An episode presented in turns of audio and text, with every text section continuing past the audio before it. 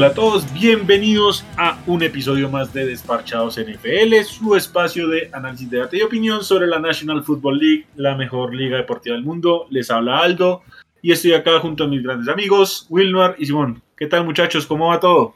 ¿Qué Aldini? ¿Qué Simón? ¿Qué a todos los desparchados? Qué gusto estar aquí de vuelta, no pude estar la semana anterior a que me dieran palo por el fantasy, pero bueno, aquí estamos eh, a contar las verdades que Simón dejó de decir mi equipo sí perdí por cerca de tres puntos, jugando sin kicker y sin defensa, pero bueno, creo que hay que, hay que mantenerle eh, el, el, el, orgullo de, haberme ganado al buen Simón.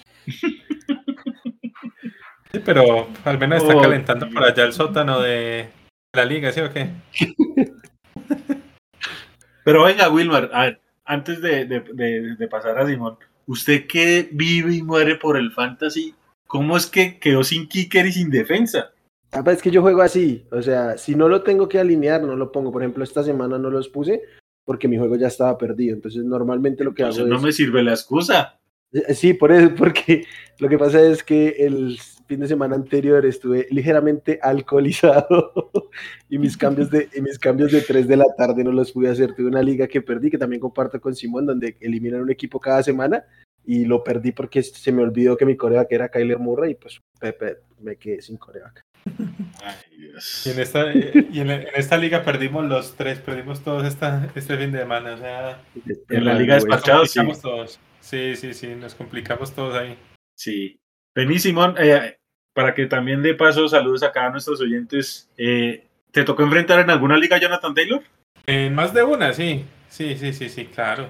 Entonces que en, varias de mis ligas, en una buena cantidad de mis ligas tenía a, a, a Austin Eckler, entonces ahí, ahí, también, sí, hay que leer, digamos, siempre que pude tomarlo, pues a la mayoría de veces que pude tomarlo lo, lo tomé, entonces también me ayudó bastante por el ahí. Claro, eh, Taylor se hizo 50 puntos, pero bueno, Eckler al menos se hizo 40 y que, que medio compensan. No, compensan muy bien. Bueno, claro. Compensan más que bien. Bueno, la semana 11 ya pasó. La verdad, una semana muy, muy de sorpresas, ¿no? Bastante. Mucho, mucho, sobre todo temprano, temprano. Perdieron prácticamente todos los líderes divisionales este, e, e, esta semana. Sí, la verdad, muy sorpresiva esta semana. La, eh, no sé ustedes, pero yo no esperaba la derrota de, de Tennessee como como se dio. O sea, en, en lo Único, lo único que yo esperaba era que mis, mis Texas cubrieran la línea, pero la victoria por ningún lado. Sus Texas. Sí, no, yo creo que nadie vio venir esa, pues ni, ni siquiera el, el, más fiel fanático de Houston, el que tuviera más esperanza en ese equipo. Yo, yo creo que nadie, nadie vio venir que le ganaran a los Titans como venían enrachados. Cierto, sí, creo que como mucho de pronto verían que, que, estuvieran más o menos cerca, compitiendo por ahí, pero ganando el partido muy, muy difícil. Yo creo que ese sin duda fue el palo pues, de, la, de la fecha.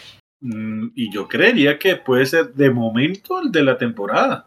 Más, más que, que Bills en Jaguars. Creo que similares. no, pero es que el tema es que venía más encendido Titans incluso en este momento que... es que Tennessee venía siendo el, el rankeado número uno de la, de la conferencia. Yo igual creo que sigue siendo el mejor equipo de la conferencia. Este. Mm, o sea, sí, yo no sé. Es que, es que fueron cinco entregas de balón. O sea, si ganas un partido con cinco entregas de balón, tienes que ser Dios, en serio. O sea, yo creo, me atrevería a decir que este fue el peor juego de Ryan Tannehill en su carrera. Y fuera de eso estuvo el, el Moffes de, de Chester Rogers que hizo la jugada de, de Zidane, bajando el balón con la espalda. Este, en, metido entre las yardas 10, pues, eso fueron puntos, entonces eh, tener cinco entregas de balón y aún mantenerse a una posición pese a que son, pues sí son los, los Texans, y solo porque eran los Texans estuvieron ahí, pero no, no vamos a, estar pronosticando cinco entregas de balón cada de los Titans. No, no, no, y tampoco hay que quitarle, ah, pero la verdad, a mí, y lo hablábamos con Simón, a mí ya es que me da mucho miedo decir quién es el mejor equipo cada semana, porque siempre es un equipo diferente y a la siguiente pierde. Sí, sí, sí. Lo que, lo que sí creo que es que podemos afirmar, y ya no solo en la americana, porque venía siendo una tendencia de la americana, pero también cada vez más en la nacional, creo que tenemos que es, esta, esta premisa de la NFL todo puede pasar nunca fue tan cierta como en la temporada 2021. O sea, literal cualquier cosa puede pasar. No, total. Total. En este no, es momento- me pone a ver ¿en, en qué equipo confían así a ciegas en este momento, En que Detroit pierde. prácticamente. O que no y eso gana. que no sé esta que, semana. no, que- eso, que no gana, que no gana. Porque y eso ya que no sé empató. esta semana. Pero bueno. Este, miren, la americana está tan pareja que eh, New, eh, New Or- eh, New Orleans, no, este, New England en este momento es el sembrado 3 y Denver es el 12 en, en la lista y están a juego y medio. Y sí, hablando de New England, la verdad, si me apresura, creo que son incluso los que están jugando mejor en los últimos partidos. Si coge usted coge los últimos 3, 4 partidos de New England, han estado jugando muy bien. Esa defensa está jugando muy, muy, muy bien. Y, y creo que pueden ser de los que están jugando mejor en la AFC. Sí, de acuerdo. Sí, pues están jugando bien, pero ahorita el duelo que tienen esta semana, ya lo vamos a analizar, va a determinar si es un legítimo contendiente o si simplemente fue una racha que supieron aprovechar. Inclusive no es solamente este partido, pues ya vienen jugando bien, pero ya les vienen tres partidos que creo que son los que van a definir quiénes son los verdaderos Patriots, o cuatro partidos, ¿cierto? Porque les siguen contra Titans, luego viajan a Buffalo, viajan a Indianapolis y reciben a Buffalo. Entonces yo creo que en esos cuatro partidos seguiditos que tienen los Patriots ahí es donde van a definir su, su temporada. Correcto, correcto. Y ya que hablamos de, de sorpresas en la AFC, venga, ¿revivieron los chips? Sí, sí, sí, a ver. Eh, bueno, los Cowboys tuvieron un un... Sí, fueron un desastre, les hizo muchísima falta a Mari Cooper, eh, también perdieron temprano, pues relativamente temprano a, a CD. eh, Sí, la- y- sí, nunca pudieron hacer mucha cosa. Definitivamente creo que para el tema de la defensa de los Chiefs ha sido clave eh, la contratación de, de Melvin Ingram. No por lo que esté haciendo Ingram, a pesar de que no lo está haciendo mal, sino que le permitió mover ese a- al centro a, Chris a, Jones. a Chris Jones. Y Chris Jones, los últimos partidos desde que llegó Ingram, ha sido impresionante. Ha sido, creo que, el mejor o de los mejores defensivos de la liga estos últimos, estas últimas semanas. Entonces, ahí eso ha coincidido también con una mejora sustancial en la defensiva de, de Kansas, ¿cierto? A pesar de que la ofensiva todavía no logra carburar del todo, eh, han logrado sacar partidos y, este fue, digamos, el que cerraba un, una seguidilla de partidos muy difíciles que tenían, ¿cierto? Y los ganaron todos. Entonces, sí, ya lo que queda en la temporada son muchos partidos divisionales para ellos. Y yo la verdad veo difícil, difícil que, que dejen ir ya la, la punta de su división. No, hombre. Yo, yo creo que aquí está pegando, es- eh, pecando Simón de un poco no querer comprometerse con el peso de la responsabilidad. Con el calendario de los Chargers, los Chargers deberían ganar esta división, estar peleando por ser el segundo primer sembrado de la, de la americana, porque Y más con que ya ¿contra tienen la ventaja de haber ganado en Kansas. O sea, le pueden Claro, apuntar a es que- ganar el tiebreaker. Sí, sí, sí. O sea, ya, ya no van a perder el tiebreaker con, con los Chiefs. En este momento está muy pareja la división, sea como sea que eso haya pasado. Pero eh, no, no, no están perdiendo el desempate. Entonces, y el, y el calendario que tienen serio, yo, yo No es fácil, es fácil. Falta todavía Giants y. Houston, dos veces con Denver. Fácil. Y una vez con, con Ryder. Ah, no, me falta. Eh, Ryder, dos veces con Denver, una vez con Kansas, eh, Giants y Houston. De acuerdo. O sea, y yo sigo desconfiando mucho de, de estos Chiefs porque sí, ganaron una segui- seguilla, este, por así decirle, complicada, pero pues entre esos están los, los Packers de, de Jordan Love. eh, sufrieron contra los Giants, pero su- sufrieron, en serio, sufrieron contra los Giants. Los. Cowboys sí le, le pegaron a los, a los Cowboys, pero si tú te pones a ver, la defensiva, la defensiva de, de Kansas City jugó muy bien para, para, para sorpresa de muchos. La ofensiva no tanto como se espera, pero realmente es que el partido lo pierden los Cowboys. O sea, es que jugaron Ujú. muy mal el, el coacheo de, de Mike McCarthy y, de, y, y, el- y la llamada jugada de Kellen Moore fue Sí, a mí me sorprendió lo de. Kellen y Moore. la ejecución y la ejecución de Dak Prescott también. El, el pase en el que en el que conmocionan a Lamb, que es una intercepción, eh, es un pase que no debió no debió lanzar Dak Prescott porque Y Dalton Schultz estaba solo y ganaba casi 15 yardas solo con la recepción fuera de que pudiera hacer algo más. Sí, de acuerdo. Yo creo que igual han tenido mucha suerte y, no creo que vayan. Es, es, que yo también veo panorama de los Chiefs y no creo que pierdan más de dos partidos en lo que queda. Entonces, y conozco a mis muchachos, mis muchachos suelen perder uno que otro partido por ahí de los que deberían ganar fácilmente. Entonces, no me sorprendería. ¿Ah? Contra Denver en el SoFi. No, más fácil pierden contra Denver eh, este fin de semana en Malhai. Es el que pierden. Pero, pero sí, sí los tengo, sí los tengo yendo uno a uno con, con Denver, por ejemplo. Entonces, sí, sí complica. Bueno. Eh, ¿Algo más que queramos destacar de la semana 11 o pasamos a esta semana bien brava que, no, yo, yo, para agregar es simplemente dos cositas. Primero, eh, una semana en la que tantos, tantos contendientes perdieron, me pareció importantísimo lo que hicieron los Cardinals y los, y los Cuervos. Cierto que ambos lograron sacar con sus quarterbacks suplentes y con. Pues lograron sacar partidos complicados, ¿cierto? Eh, entonces, eso sí es bastante importante para, para esos dos equipos que, que no dejaron ir sus partidos, incluso sacaron pues ventaja.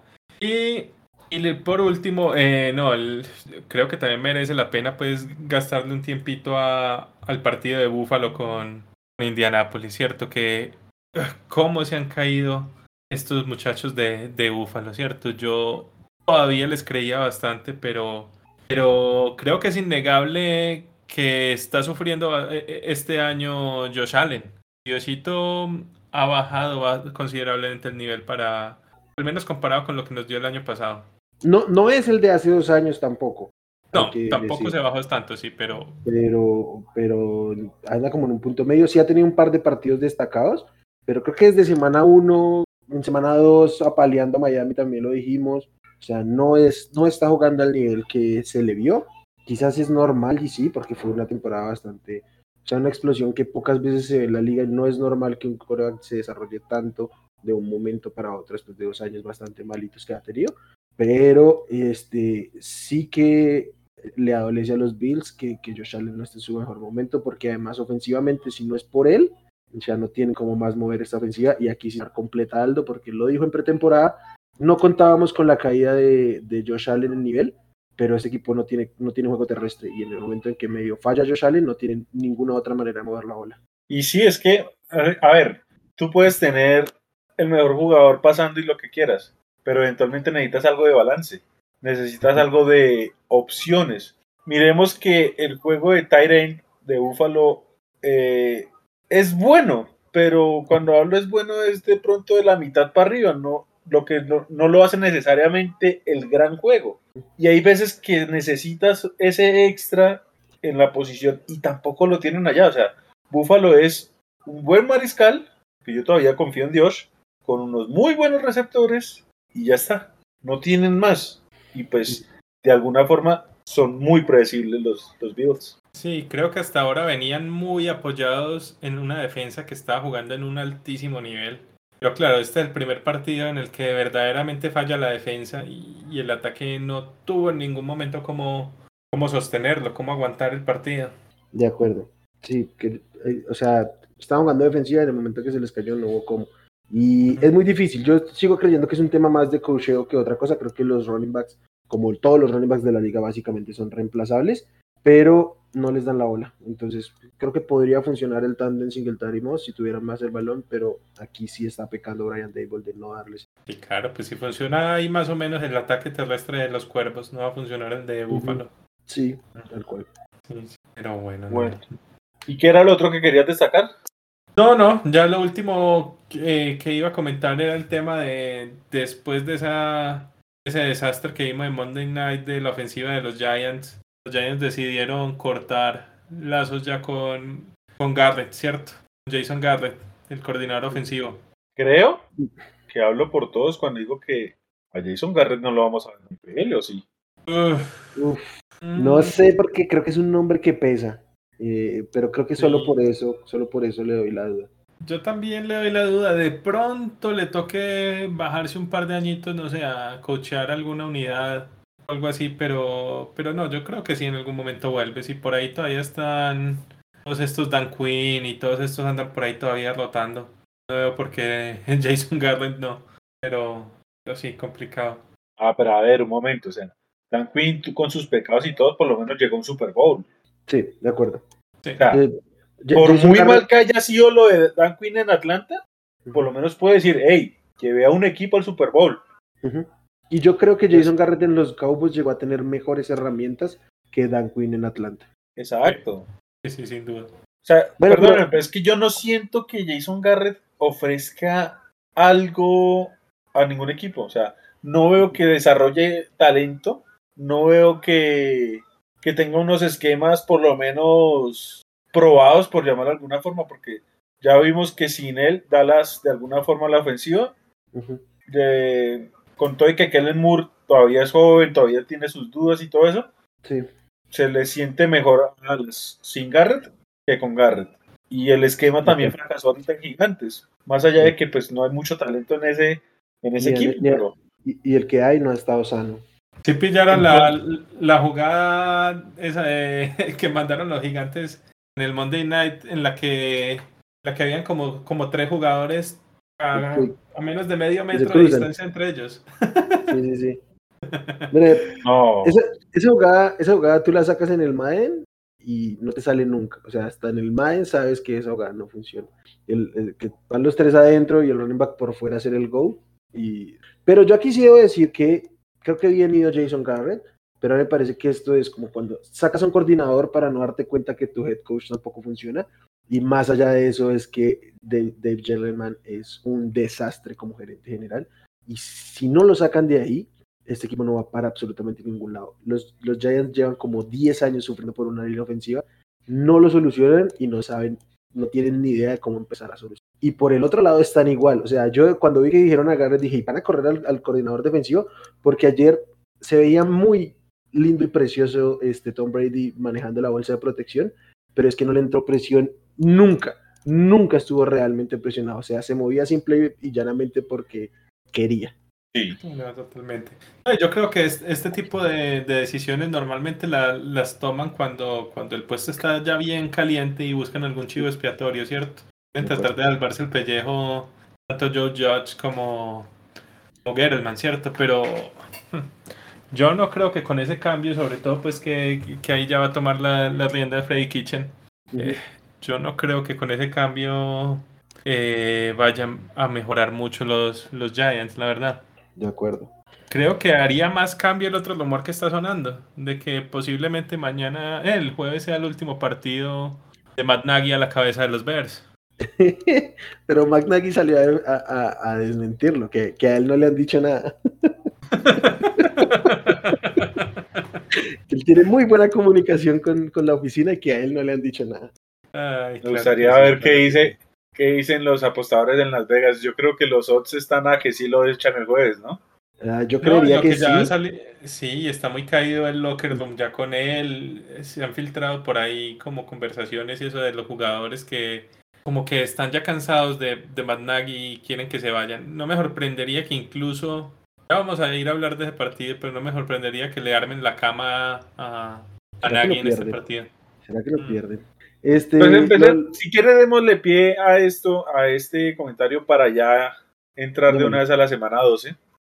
Porque coincidencialmente el primer juego, recordemos que en los Estados Unidos eh, tenemos el jueves el Día de Acción de Gracias y a los fanáticos de la NFL nos regalan una jornada de tres partidos, empezando con la visita de los Chicago Bears a los Detroit Lions. La línea son Mm. 3.5 puntos. pa- ¿Para quién? para los Bears. Para. Chicago, para Chicago, sí. Ok, ok. O sea, un touchdown básicamente son favoritos por ser. Eh, ¿Puedo empezar? Detroit. Sí, dale. Dale. Eh, la verdad es que quiero una frase, pero si hay un juego ganable para los Detroit Lions, es este. Vamos, si no le ganan a un equipo que ya sabe que va a perder al entrenador, no van a ganar eso. Y no solamente que saben que va a perder el entrenador, que quieren perder al entrenador, o sea, que, que es posible que ni siquiera salgan haciendo su mejor esfuerzo porque quieren que salir de ese entrenador. Entonces, no, se le, se le está dando todo para que este por fin sea el partido de, de Detroit. Además no va a estar Justin Fields, porque uno diría, listo, yo creo que esta ofensiva de pronto si haga algo, porque pues eh, puede ser más importante ahí darle la experiencia a Justin Fields y toda la capa, ni siquiera está Justin Fields, o sea, vamos es con Andy Dalton, entonces, ah, ok, no, el esfuerzo que va a tener Chicago en este partido yo creo que va a ser muy, muy, muy pobre. Yo, yo creo que mañana se va al piso, 101 años tiene la franquicia, nunca temporada, está clarísimo, se acabó eso. Además, porque un amigo me hizo caer en cuenta, justamente fan de los, de los Bears, me hizo caer en cuenta que este año cambió la reglamentación y los coach que los equipos que despidan a su coach durante la temporada van a tener la oportunidad de negociar previo a los playoffs con posibles coordinadores para el puesto. Entonces pueden aprovechar esto para entrevistar a coordinadores que seguramente van a estar en postemporada y que en postemporada no podrían entrevistar. Entonces sí creo que también como decisión de negocios eh, se les acomoda bastante. También hay que agregar que Dan Campbell habló hoy de Jared Goff. Dice que es posible que pueda jugar el jueves, que ya está sintiendo algo mejor. Y a pesar pues, de que Jared Goff ha estado jugando muy mal, yo creo que fueron poquitos los pobres que les tocó ver ese partido de Tim Boyle. Yo tampoco lo vi, la verdad, pues tampoco me voy a poner acá, pero sí vi algunos highlights y algunas los comentarios, la verdad, son muy, muy pobres lo de lo que hizo Tim Boyle. Sí, sí, sí. ¿TV12? ¿Ah? TV12. TV12. Ah, sí, sí, TV12. Ay, hombre. Pero bueno, ¿quién gana el partido, muchachos? Ah, vamos a darle el voto de confianza a, que los, los Bears le ponen el pie a su entrenador. Vamos con los Lions. Simón. Eh, pues yo también, para mí tiene todo el sentido ir con los Lions, pero es que los Lions son muy malos, muy malos. Eh, voy con los Lions, pero no le vayan a apostar ni un solo de ni un solo peso a los Lions, por favor, no, no se hagan eso. Pues increíblemente hay unanimidad, señores. Yo también creo que Detroit va a ganar. Entonces, bueno, según yo empezaría muy bien. Según yo, es la tercera vez que coincidimos en que los tres en que Detroit va a ganar, entonces no, no tengan muchas esperanzas en que así sea. De hecho, la primera vez que lo dijimos fue justamente cuando Detroit visitó a Chicago. Visitó, y fue una paliza. La segunda vez contra Filadelfia y fue una paliza. o sea que apuesten a la línea de los, de los Bears, quiere decir algo. Pero bueno, yo sí creo que por fin Detroit gana uno. Entonces, bueno. El siguiente juego de, de Día Acción de Gracias eh, tiene a Las Vegas Raiders visitando a los Dallas Cowboys. ¿Cómo lo ven, muchachos? Bueno, de entrada, la línea es Cowboys por 7 puntos. Que a mí la verdad se me hace bastante larga, a pesar de que los Raiders han sido un desastre. Creo que Creo que no alcanzan a estar ni Sidi ni, ni a Mari Cooper para este partido. O, han escuchado algo. Pues a Mari Cooper creo que todavía está en temas de COVID. Y. A Mari Cooper está descartado. Sí, Lam está descartado. Pero sí, Lam está en protocolo de conmoción. es difícil que pase cuatro días. Normalmente pasa en cinco días. No son cinco días de, de, de, plano, pero son cinco pasos que normalmente se llevan al menos cada, cada uno un día. ayer y hoy, ayer fue declarado como que no hubiera practicado esta lista que tienen que sacar por jugar en jueves. Hoy no, no practicó, eh, yo no creo que vaya a jugar. Entonces va a ser Gallup y, amigos. Exacto, exacto. Y tampoco se sabe si vaya a jugar Tyron Smith. Y, y esa también es una baja grande porque Las Vegas, a pesar de que es un equipo regularcito, de lo mejor que tienen es el tema de los pass rushers, ¿cierto? Entonces, por ahí también puede sufrir un poquito Dallas a la ofensiva. Entonces, sí creo que, que va a ser un poquito parejo el partido. Eh, y yo, la verdad no iría con esos siete puntos de, de, los Cowboys. No sé ustedes qué piensen en ese tema. ¿Son, siete cerrados o siete cinco? Siete cerrados. Igual y me lo pienso para apostarle a Las Vegas. Este es que la y, y mantener al equipo en, en, juego, aunque yo creo que Aaron Waller va a tener un, un buen partido porque no defienden bien a los Titans, pero este hasta ahí, es lo único que tienen realmente en este momento los, los, los Raiders. Eh, hace un par de años eran muy efectivos en tercera oportunidad y ahora son un desastre. En un momento llegaron consecutivas como a 14 que no convertían entre un juego y otro y el, el juego pasado fueron uno de 7 o uno de 8, algo así. Entonces, no está funcionando, operando esta ofensiva en momentos clave y pues no tienen muchas armas ofensivas más allá de, de Darren Waller. Entonces yo, no, yo creo que la defensiva de las, aunque ya hemos dicho que está un poquito sobrevalorada, este, podría mantener buen, en, buen ritmo al, al, equipo. Bueno, yo la verdad eh, creo que Dallas sí va a ganar fácil. Y es que, no sé, pero a mí me da la sensación de que por fin todos los escándalos, todas las controversias, todas las polémicas que traía este equipo de Gruden, de Rocks y demás, ya les empezó a cobrar. Ya ese equipo, no sé ustedes si alcanzaron a detallar algo del partido pasado contra los Bengals, pero yo sí sentí que era, no sé, eran 11 individuos con el mismo uniforme, pero no necesariamente un equipo. O sea, los vi perdidos, los vi eh, totalmente desentonados. No me, no, no sé, no, sentí nada de ese equipo de los Raiders. Sí, yo creo que este es un equipo que sí es, le ha pegado muy, muy duro anímicamente. Pero, no, no sé, yo siento que es un... Por ejemplo, el partido contra, contra Cincy, la defensa jugó bien tres cuartos y medio. Es que el partido en realidad se les fue de las manos en los últimos cinco o siete minutos del partido, ¿cierto? Del resto, el, el, partido estuvo siempre como a tres, cuatro puntos. Eh, yo, yo sí siento que este partido puede ser un poquito más cerrado. Sí creo que lo debe ganar Dallas. Pero, pero no, yo, yo creo que con las faltas que van a tener, en los, sobre todo con los dos receptores que van a, a perder los Cowboys, creo que, que, no van a poder explotar tan bien esa, esa defensiva de, de, Las Vegas. Venga, yo quiero aquí hacerles una pregunta. Este, ¿Qué piensan ustedes? A Eric Carr le queda un año de contrato. Y si lo tradean en la temporada, les cuesta absolutamente nada a los Carr. ¿Creen que esto esté lo suficientemente roto el ambiente en el equipo como para que el propio Derek Carr pueda ver la oportunidad de moverse en un mercado, en, en una ventana de, de, mercado que parece va a estar movi, movidita en la posición? Mm. Bueno, yo lo que, lo que primero quiero decir acá es, por lo que uno ve de quién es Derek Carr, no que sea ese tipo que busque el trade. Yo creo que él ha mostrado, digamos, de su parte humana, ser una persona de, como, de esos principios, de ser muy, no sé, muy comprometido a su causa y todo eso, ¿cierto? Uh -huh. Así que yo no veo que él solicite el trade. Ahora, yo sí veo que Las Vegas lo pueda llegar a hacer. Personalmente, si Las Vegas sale de Derek pues terminan empeorando porque es que, más allá de que tuvo un mal partidito, Derek Carr es lo de lo mejor que tiene ese, ese, plantel. Sin Derek Carr, ¿qué tienen los Raiders? No, no, y, es un coreback, mmm, si bien no de la élite, sí, y al menos para unos 12, 15 equipos sería un gran posición.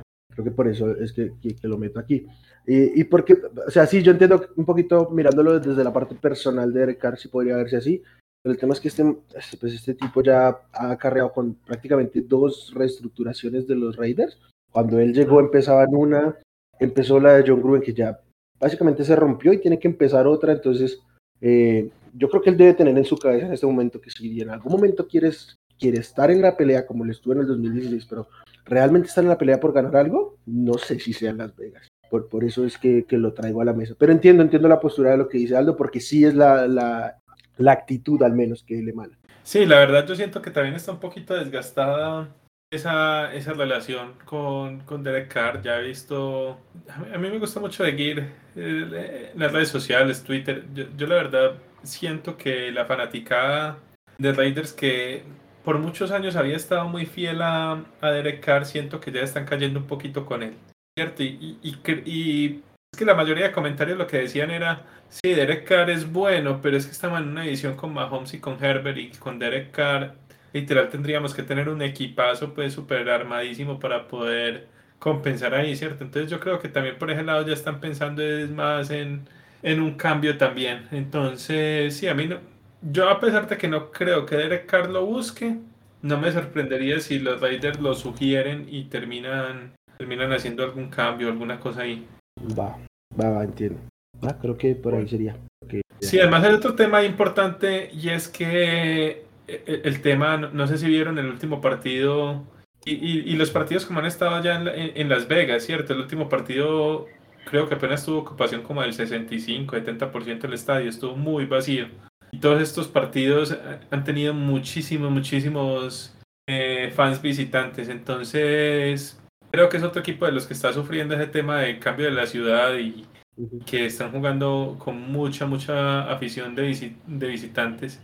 Y no me sorprendería si buscan algún cambio así importante, de pronto un Aaron Rodgers o, alguna, o algún jugador así de alto perfil, o simplemente empezar de nuevo pues con un novato. Que en este año sería bastante complicado. Exacto. Entonces, para dar cierre, ¿todos vamos con Dallas? Sí. sí. Listo. El jueves por la noche, y yo antes del programa tendríamos el Crisis Bowl, porque los Buffalo Bills, quienes ya no lideran su división, no se pueden dar el lujo de perder más, visitan a los Saints, quienes van con un déficit de dos juegos en su división y tampoco pueden perder más. Son dos equipos que venían, digamos, cómodos en sus posiciones o en lo que estaban, ¿cierto? Buffalo liderando su división. No, Orlando, yo creo que yo creo que ellos no están tanto para liderar su división, pero digamos que estaban cómodos en la carrera por el comodín. Y con las últimas derrotas, ambos equipos ya perdieron toda comodidad que tenían ahí y están a nada de quedarse por fuera. Entonces, sí, tienes toda la razón, Crisis Bowl. Acá la línea es de 4.5 puntos para Buffalo, siendo el partido en el, en el Superdome. En el Caesars. Es en el Caesars. este, venga, para empezar, porque tenemos que dar este dato, Thanksgiving de equipos que vienen de un 0-6 y un diferencial de 72 puntos, cuando incluyes a los Bills y a los Saints, obviamente preocupa que estas cosas sean así porque creo que hace unas dos, tres semanas decíamos, o sea, Bills, candidato, y decíamos, hay unos cuatro o cinco en la, en la nacional y después están los Saints clavados en la, en la pelea por, por postemporada. Este, es increíble que un equipo se venga tan abajo por la ausencia de, de James Winston, que sin ser la gran cosa, pues al menos algo los ponía a contender. Trevor Simian no está para liderar un equipo de playoffs. Este, aunque no venía cometiendo errores crasos, ahora sí. Además le acaban de volver a pagar a, a Tyson Hill. Capaz y ahora lo van a poner de, de, de Corea, no sé qué es lo que piensan hacer, porque siguen y siguen dándole dinero. Pero, uf, no sé. Yo esperaría que los Bills levantaran. Yo creo que esta defensiva de los Bills debería volver a levantar. Mal juego sí, pero venía jugando bien, sin ser espectacular, como ya lo hemos dicho, pero venía jugando bien. Encima por el, del promedio de la liga. Y ante esta ofensiva de los Saints no tener un mayor problema. Creo que ya con, con que la, la, defensiva sostenga el juego, salvo una catástrofe ofensiva como en los dos últimos juegos, deberían tener el partido. El problema es que decir salvo es como si no fuera a pasar, ¿no? Y ya, vienen de una tendencia. Sí, sí, sí. Bueno, ahí el tema con Buffalo es que se va a encontrar a, un, a una ofensiva muy, muy, muy mala esta ofensiva de, de, New Orleans sí que le ha hecho falta Alvin Camara. Posiblemente no vuelva a jugar este, este, esta semana. Y, y esa ofensiva, la verdad, se ha visto muy, tampoco, muy inoperante. Tampoco, es probable que tampoco juegue Mark Ingram. O sea, peor aún, no van a tener juego terrestre y pues juego aéreo tampoco es que tengan mucho. Entonces yo sí creo que, que Buffalo debería ganar con cierta tranquilidad este partido más que todo basado en su defensiva, porque la verdad yo en la ofensiva ya no creo tanto como creía hace unas semanas. Creería que New Orleans también puede complicar un poquito con su defensiva a, Buffalo. Pero sí, es que vimos que, que, este New Orleans fue totalmente inoperante contra una muy mala defensiva de, de Filadelfia. Entonces esta ofensiva solamente pudo anotar después de que Miles Sanders perdió un fumble como en la yarda 5 o 6 de Filadelfia y creo que fue la única forma en la que pudo anotar la, la ofensiva. Entonces, yo creo que este, sí, este partido sí lo debería ganar Buffalo y creo que debería eh, cubrir tranquilamente los 4.5 puntos. Son 4.5. Sí. Yo, yo creo que para apostar no va a haber un momento en que encontremos más baratos Bills que ahora. O sea, es el, el, partido para apostarle a, a Buffalo. Exacto. Pues la verdad, ustedes lo han dicho realmente todo y o sea, es que New Orleans contra Orsimian, sin Alvin Camara, sin un receptor decente, no veo por dónde puedan hacer puntos. Me imagino que la defensiva de los Saints va a estar mucho tiempo en la cancha. Y pues, si bien la, ofensiva de Buffalo no motiva tanto, como dice Simón, si la, la ofensiva de Philly te clavó 40 puntos, yo no veo por qué esta no lo puede hacer. Eh, yo quiero pensar, pues digamos que dentro de los pronósticos uno espera más a Buffalo peleando por su división que los Saints entrar a entrar a playoffs, de que Buffalo va a querer sí o sí jugárselo todo por esa chance de, de ganar la división y bueno, mirar qué puede, cómo pueda eh, desarrollarse eh, la posición en la conferencia. De todas formas, más allá de las derrotas, no es que estén tan muertos. Y, no, muertos no están para nada. Juegos Exacto. tienen los dos juegos contra New England por delante. Yo creo que lo que menos quieren estos Bills es estar el otro año en enero o febrero, en algún momento tener que ir a, a Fox. Entonces, ellos tienen que ir a buscar al menos ganar la división. Ya el, la pelea por el sembrado, no sé si les pero eh, la división, este, yo creo que deben estar focalizados a, a intentar sacársela a, a, los, a, los, Bueno, entonces yo voy con Bills. Yo también, y apuesto por. Sí, también. Perfecto. Eh, ya pasamos a los juegos del domingo. Eh, este me parece que es un muy buen juego, demasiado difícil, y es a mis Tampa Bay Buccaneers visitando a los Indianapolis Colts. Qué buen juego. Qué Sí, buen el partido está bastante, bastante bueno. Acá la línea es 2.5 puntos para los Buccaneers. Sí. De visitante, 2.5 puntos para Bucks. Yo juraba que iban a ser los Colts los favoritos, pero bueno, ya pues. Nada, aquí seguramente está un poquito inflada esta línea por lo que representa un Brady para el mercado. Pues, Y porque vienen, vienen de ganar convincentemente en el lunes por la noche. Un momento en el que todo el mundo los vio. de acuerdo. Para mí la línea, sabiendo que es local Indianapolis, debería estar casi que un pick'em o, o le- muy levemente para Bucaneros, pero sí. De, de acuerdo. Este. Mm, vi- viene jugando muy bien Jonathan Taylor, ¿no? Y se fajó un espectacular partido contra los Bills. Este, cuatro touchdowns y la verdad no tengo el número de yardas aquí, pero se volvió absolutamente loco. Eh, como decíamos hace un rato, si lo tuvieron en su fantasy fue una belleza en realidad. Y los Bucks creo que están un poquito mermados en esta unidad, aunque seguramente regresa Vita Vea. Este, sí que ya no son esta defensiva a la que no le corría a nadie. Entonces creo que ahí va a haber un matchup muy, muy interesante. Eh, sí, venga, eh, eh, al final no supe qué pasó con, con Quentin Nelson. Él salió como lesionado del partido. ¿Se sabe algo de él? ¿Va a jugar o...? Yo no he leído Bueno. nada. No, yo la verdad en este momento no. No he leído nada y no leer nada me da a pensar de que todavía no está. Ok, sería una lástima porque me encantaría ver ese, ese duelo de Nelson con Vitavea. Sí, estaba revisando aquí como muy de afán y no, realmente no el reporte. Ok. Mm. Sí, sí, ese, ese, duelo es muy, muy interesante. Que esta línea ofensiva de los, de los Colts se ha visto muy bien, este, sobre todo en juego terrestre, no tanto en el juego aéreo. Pero sí que saliendo de este complicado inicio de calendario que tenían, es- se han podido establecer y con el, el bajón de los, de los Titans también de la última semana y las lesiones de los Titans también deben estar pensando, es como le decíamos de los Bills, deben estar pensando cómo sacarles esa división. Sí, sí, sí. Vemos un equipo que está totalmente al alta, su- subiendo su nivel Indianapolis contra unos, unos Tampa Bay Buccaneers que, que son muy sólidos y que recuperan armas importantes. Eh, yo creo que el tema acá es que es que justamente se, digamos, las fortalezas de, de Tampa se alinean bien con las fortalezas de Indianapolis y eso les va a ayudar bastante. El juego, digamos, Indianapolis es muy bueno en- con el juego terrestre, tanto en la defensiva como en la ofensiva, y son un poquito más flojos defendiendo el pase. Y eso se alinea súper bien con, con cómo juega Tampa, porque Tampa defiende muy bien el juego terrestre y ataca muy bien por aire. Entonces, yo la verdad creo que sa- sabiendo cómo se alinea, se alinean, digamos, los matchups en este, en este, entre estos equipos, creo que sí lo debería ganar eh, Tampa, pero va a ser un partido muy, muy, muy, muy interesante. Ya, yo también, o sea, en un juego tan parejo yo con, con Tom Brady, además con una semana tranquila para los Bucks, un juego muy cómodo contra los Giants, mientras que sí, sí que se vieron solventes los, los, ah, perdón, los Colts, pero no dejan de ser los Bills y todo lo que implica preparar un juego con los Bills.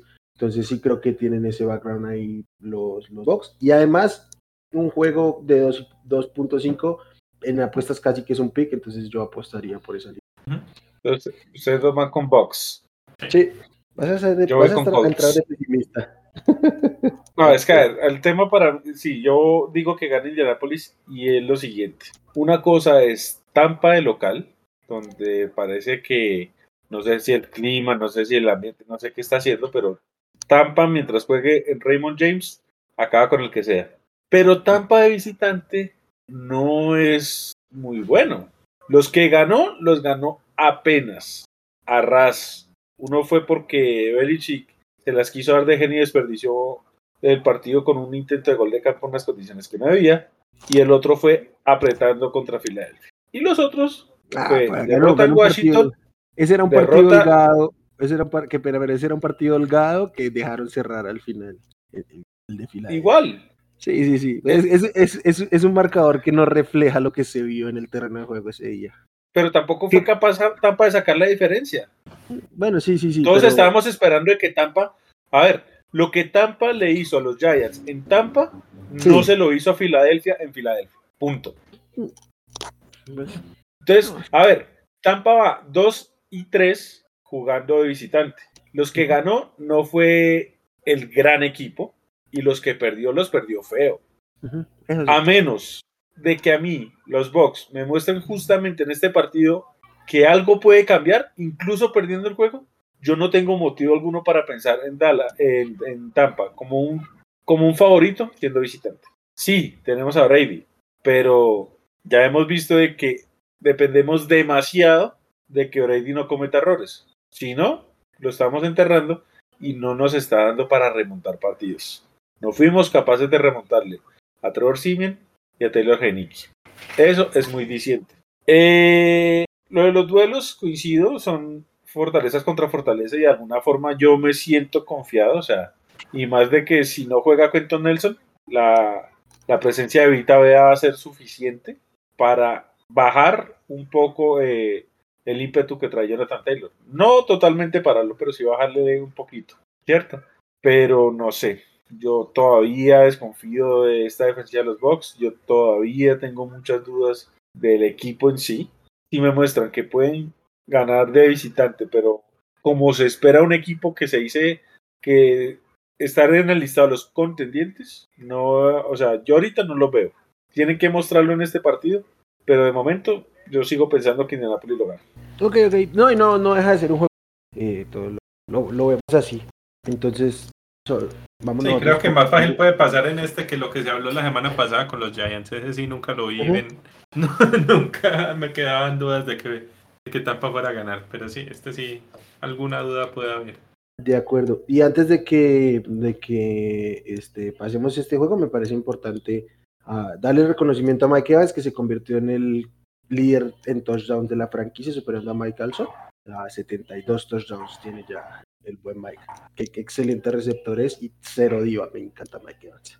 Eh, quiero pues aprovechar ya que lo mencionas y justamente es eso, o sea, de Mike Evans se habla tan poquito cuando el tipo se mantiene constante, promedia siempre sus mil yardas por temporada, una bestia en la roja, no solo no es diva, sino que de hecho es muy comprometido eh, en esa parte de, filantropía y de, esa parte humana, ¿cierto? se le ve muy involucrado con su comunidad en Texas, así como con la comunidad en Tampa. La verdad, es una pena que se hable tan poquito de Mike Evans, porque es de esos jugadores que, y lo digo yo, pues teniendo la, fortuna de tenerlo en mi equipo, cualquier, cualquier fanático lo quisiera en su equipo. Yo creo que cualquiera de ustedes diría, uy, no, yo sería feliz con Mike Evans en, en Denver o en Los Ángeles. Sí, de acuerdo. Total. Pero bueno.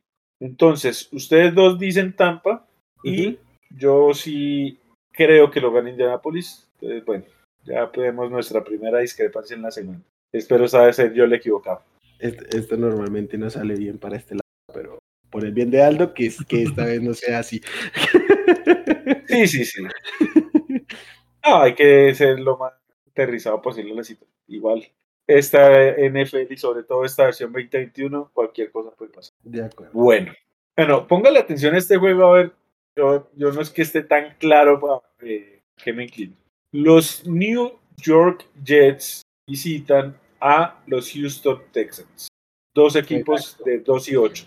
Partidazo. Juegazo, juegazo. Vuelves a Wilson, a, a los Jets. Eso lo hará un poquito interesante, pues, para. No, Para no algunos tan interesante, no tan interesante como si fuera Mike White, pero un poquito más. Sí, sí. Este, Bueno, la línea acá son tres puntos para los Tejanos. En un partido que yo creo que nadie, absolutamente nadie, debería apostarle absolutamente nada a ese partido. Cierto, eh, vamos a ver un duelazo entre el buen Tyro Taylor y, Ty Goat. Ty Goat. y nuestro amigo Ty Goat, Zach Wilson. Eh, pues qué decir. Eh, yo no sé qué. Bueno, le voy a dar al- algún crédito a, Houston por haberle ganado a, Titans. Yo también estoy de acuerdo que creo que fue más Titans el que se autodestruyó que, un gran, gran, gran partido de, Houston, sobre todo a la ofensiva. Eh, pero bueno, ahora se van a enfrentar a la que es, yo creo, fácil, la peor defensiva de la liga. La defensiva de Nueva York es un desastre. Cierto. Eh, eh, yo creo que yo la verdad confío un poco más en, Tyrod, en la experiencia de Tyrod contra una defensiva horrorosa que, un- que en un Zach Wilson que apenas va a estar regresando de, de lesión, que no va a tener a Michael Carter, eh, contra una defensa que no es buena, pero pues tampoco es tan mala como la de Nueva York. Entonces, y, y de local sí creo que debería ganar Houston este partido. Yo estoy de acuerdo. Y creo que, eh, ya lo hemos dicho aquí con Simón, estos Texans son malos, son muy malos, sí, pero con Ty God siempre parece que, que tienen con qué competir un poquito. Y ante esta defensiva, que creo que ambas defensivas son lamentables, pero la de los Jets más aún. Entonces creo que por ahí él y un buen de Brandon Cooks puede bastar para sacar. Mm, verdad, a ver, yo coincido en que debe ganar Houston y elijo a Houston. Que se me hace tan difícil hablar de Houston ganar como con esa naturalidad. Como para el Survivor. Sí, no. Y Ah, a ver, es que la única razón, y coincido con lo que dijeron, para yo inclinarme como con cierta tranquilidad a, a los Texans es de que con Ty Gott, Taylor eh, hay un poquito más de, de seriedad en la posición. Como que sin duda alguna marca presencia eh, la veteranía, el bagaje que trae este, este hombre para separarse de los Jets. Pero la verdad es que son tan malos los dos equipos que me cuesta, me cuesta eh, sentirme tranquilo en, en, este juego. Igual voy a tomar a Houston. Sí, yo eh, estoy, estoy completamente. O sea, nah. vamos con los Texans, pero esto no emociona nada. Y como dijo Simón, de plano, aléjense por completo. Bueno. ¿Todos vamos con Texans? Ujú. Bueno. Si creían que les iba a traer un juego fácil para elegir, tampoco es este. Creo que en esta semana no les tengo ni un solo juego fácil para elegir, pero bueno, ya ustedes dirán. Los Philadelphia Eagles visitan a los New York Giants. Creo que este A mí este sí me gusta para. Sí, a mí este me gusta para apostar. Incluso me gusta también para el Sur- Survivor. Creo que no- su- suena extraño, ¿no? Pero parece el juego más, más cómodo para elegir. Y- Sí, fuera pues de los eso- que ya hemos hablado un poquito de. Dallas y, más adelante de Baltimore. En el Survivor es probable que ya las hayan usado. Ambos, sí, casi. Exacto. ¿Cómo, cómo está la línea, Simón? 3.5 puntos para los Eagles. Oh, mire, está bajita. Yo creo que incluso tomaría esa línea, aunque no es el mejor. Sí, sí, creo que. Sí, lo ideal sería tomarla en al menos 3, pero, Ujú. pero sí está buena. A ver, ¿qué pasa acá en este partido? Encontramos a unos Eagles que creo que se reencontraron en la ofensiva, ¿cierto? Yo, eh, después de como 4 o 5 semanas, eh, Nick Sirianni se dio cuenta de que, de que la ofensiva debía era basarse en la corrida, ¿cierto? ¿No? Cuando se lesionó solo- Miles Sanders. Eh, Exacto, apenas lesionó a Miles Sanders, se dio cuenta de que tenía un asco de corredores, dijo, ah, bueno, vamos a correr ahora sí. Entonces, sí, eh, desde ese momento se dieron cuenta que esa ofensiva funcionaba, era así.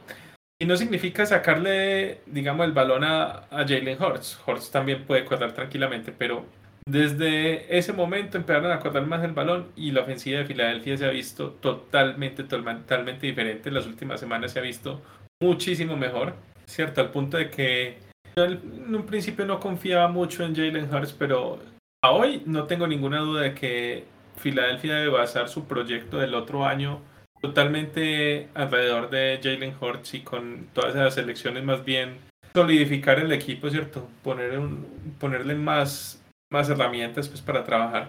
Y se van a enfrentar a un, a un Nueva York que viene en caída libre, como lo dijimos al principio cuando hablamos de, del despido de Jason Garrett.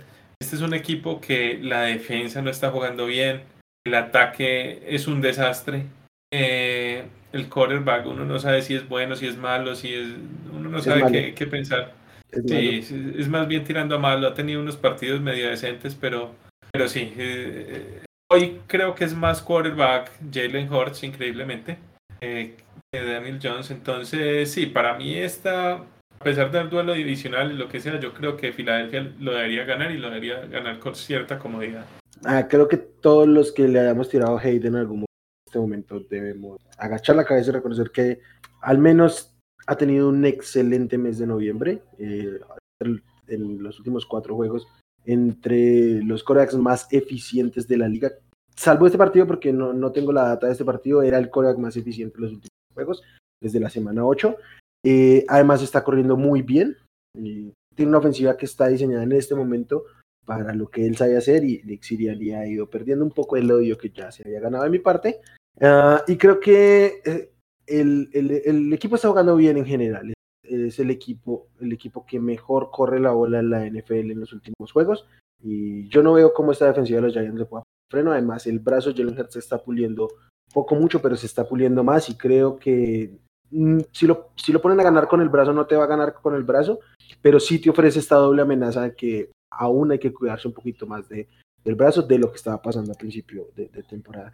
Y realmente yo vi a estos Giants contra los Chiefs, vi a estos Giants contra Fox y nunca diría que los Giants van a ponerles este, mucho pero a, estos. La verdad es que en este momento sí creo que los Eagles son bastante mejor equipo los Giants. ¿Bastante? Que los Giants sí.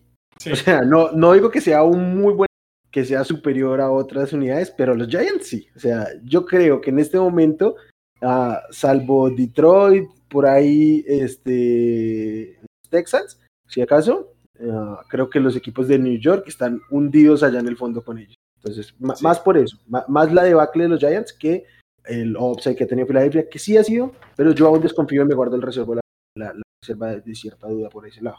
Pero los Giants son un Yo, yo, yo de paso, de, voy a decirlo una vez, si me inclino a que va a ganar Filadelfia. Pero a mí me cuesta ponerle todavía el voto de confianza a Jalen Hurts como para pensar de que ya es mucha la diferencia. A ver, Daniel Jones no es un buen mariscal, pero por una buena racha que lleve Jalen Hurts, yo tampoco puedo decir que él es un buen mariscal. Ah, no. todavía. No, pero... Ahora, yo planteo un escenario. En todo este desastre que son los Giants y todo eso, y si es Jalen Hurts el que tiene el mal partido y de repente Daniel Jones juega decente qué. o sea, es que yo no tengo una garantía por parte de Jalen Hurts para inclinarme tan tranquilamente a Philly. O sea, si Jalen Hurts vuelve a sus malas andadas, perdónenme, pero el juego se nivela. Sí, de acuerdo, de acuerdo, o sea, sí, sí puede pasar, si hay A mí lo que me pasa más allá del coreback, yo sé que el coreback es muy importante y sobre todo este tipo de coreback que pues te pueden perder el juego, porque hay corebacks que aunque sean malos no, no tienden a perderte los juegos, simplemente no, no aporta mucho para ganar.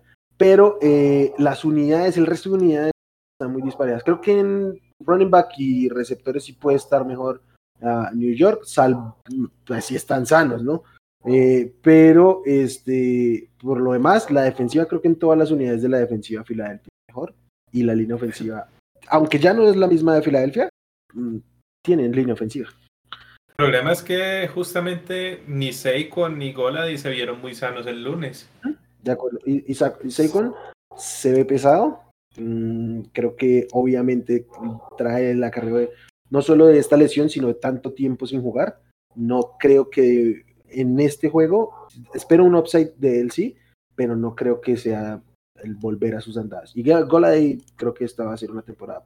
Sí, sí, en cambio el que viene jugando muy bien la última semana es Davonta Smith.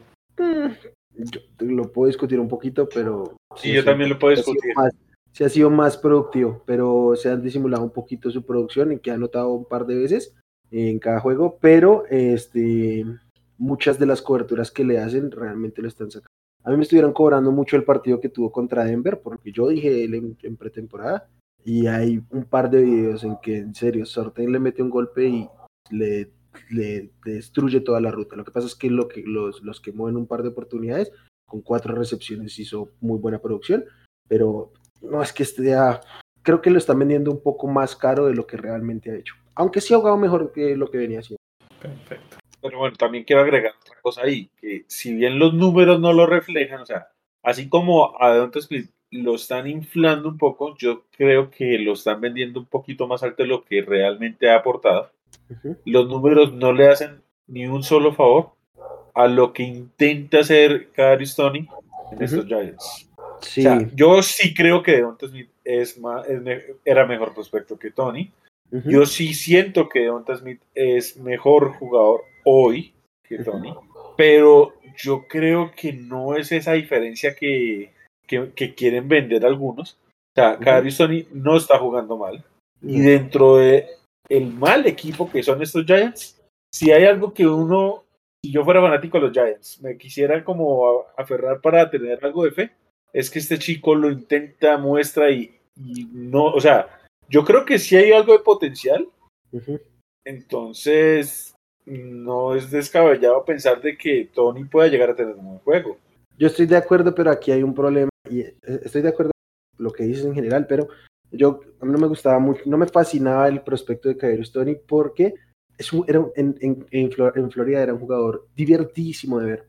O sea, yo creo que no había un receptor, ni siquiera llamar Chase era tan divertido de ver como, como Stone en esta, en esta clase, pero necesita con urgencia un coordinador ofensivo que sea muy, muy inventivo, o sea, que tenga mucha imaginación para utilizarlo, porque es un muchacho al que hay que fabricarle muchos de sus toques, liberarle, liberarle muchas de sus rutas, porque tiene problemas en su corrido de rutas. Jason Garrett no era ese tipo, y yo creo que Freaky lo es. Entonces, y creo que sí pinta mejor a futuro de lo que se pudo ver en el draft, pero le urge, le urge tener un coordinador ofensivo mucho más competente del que tiene ahora y del que tuvo la última semana. Bueno, entonces vamos todos con Philly, ¿cierto?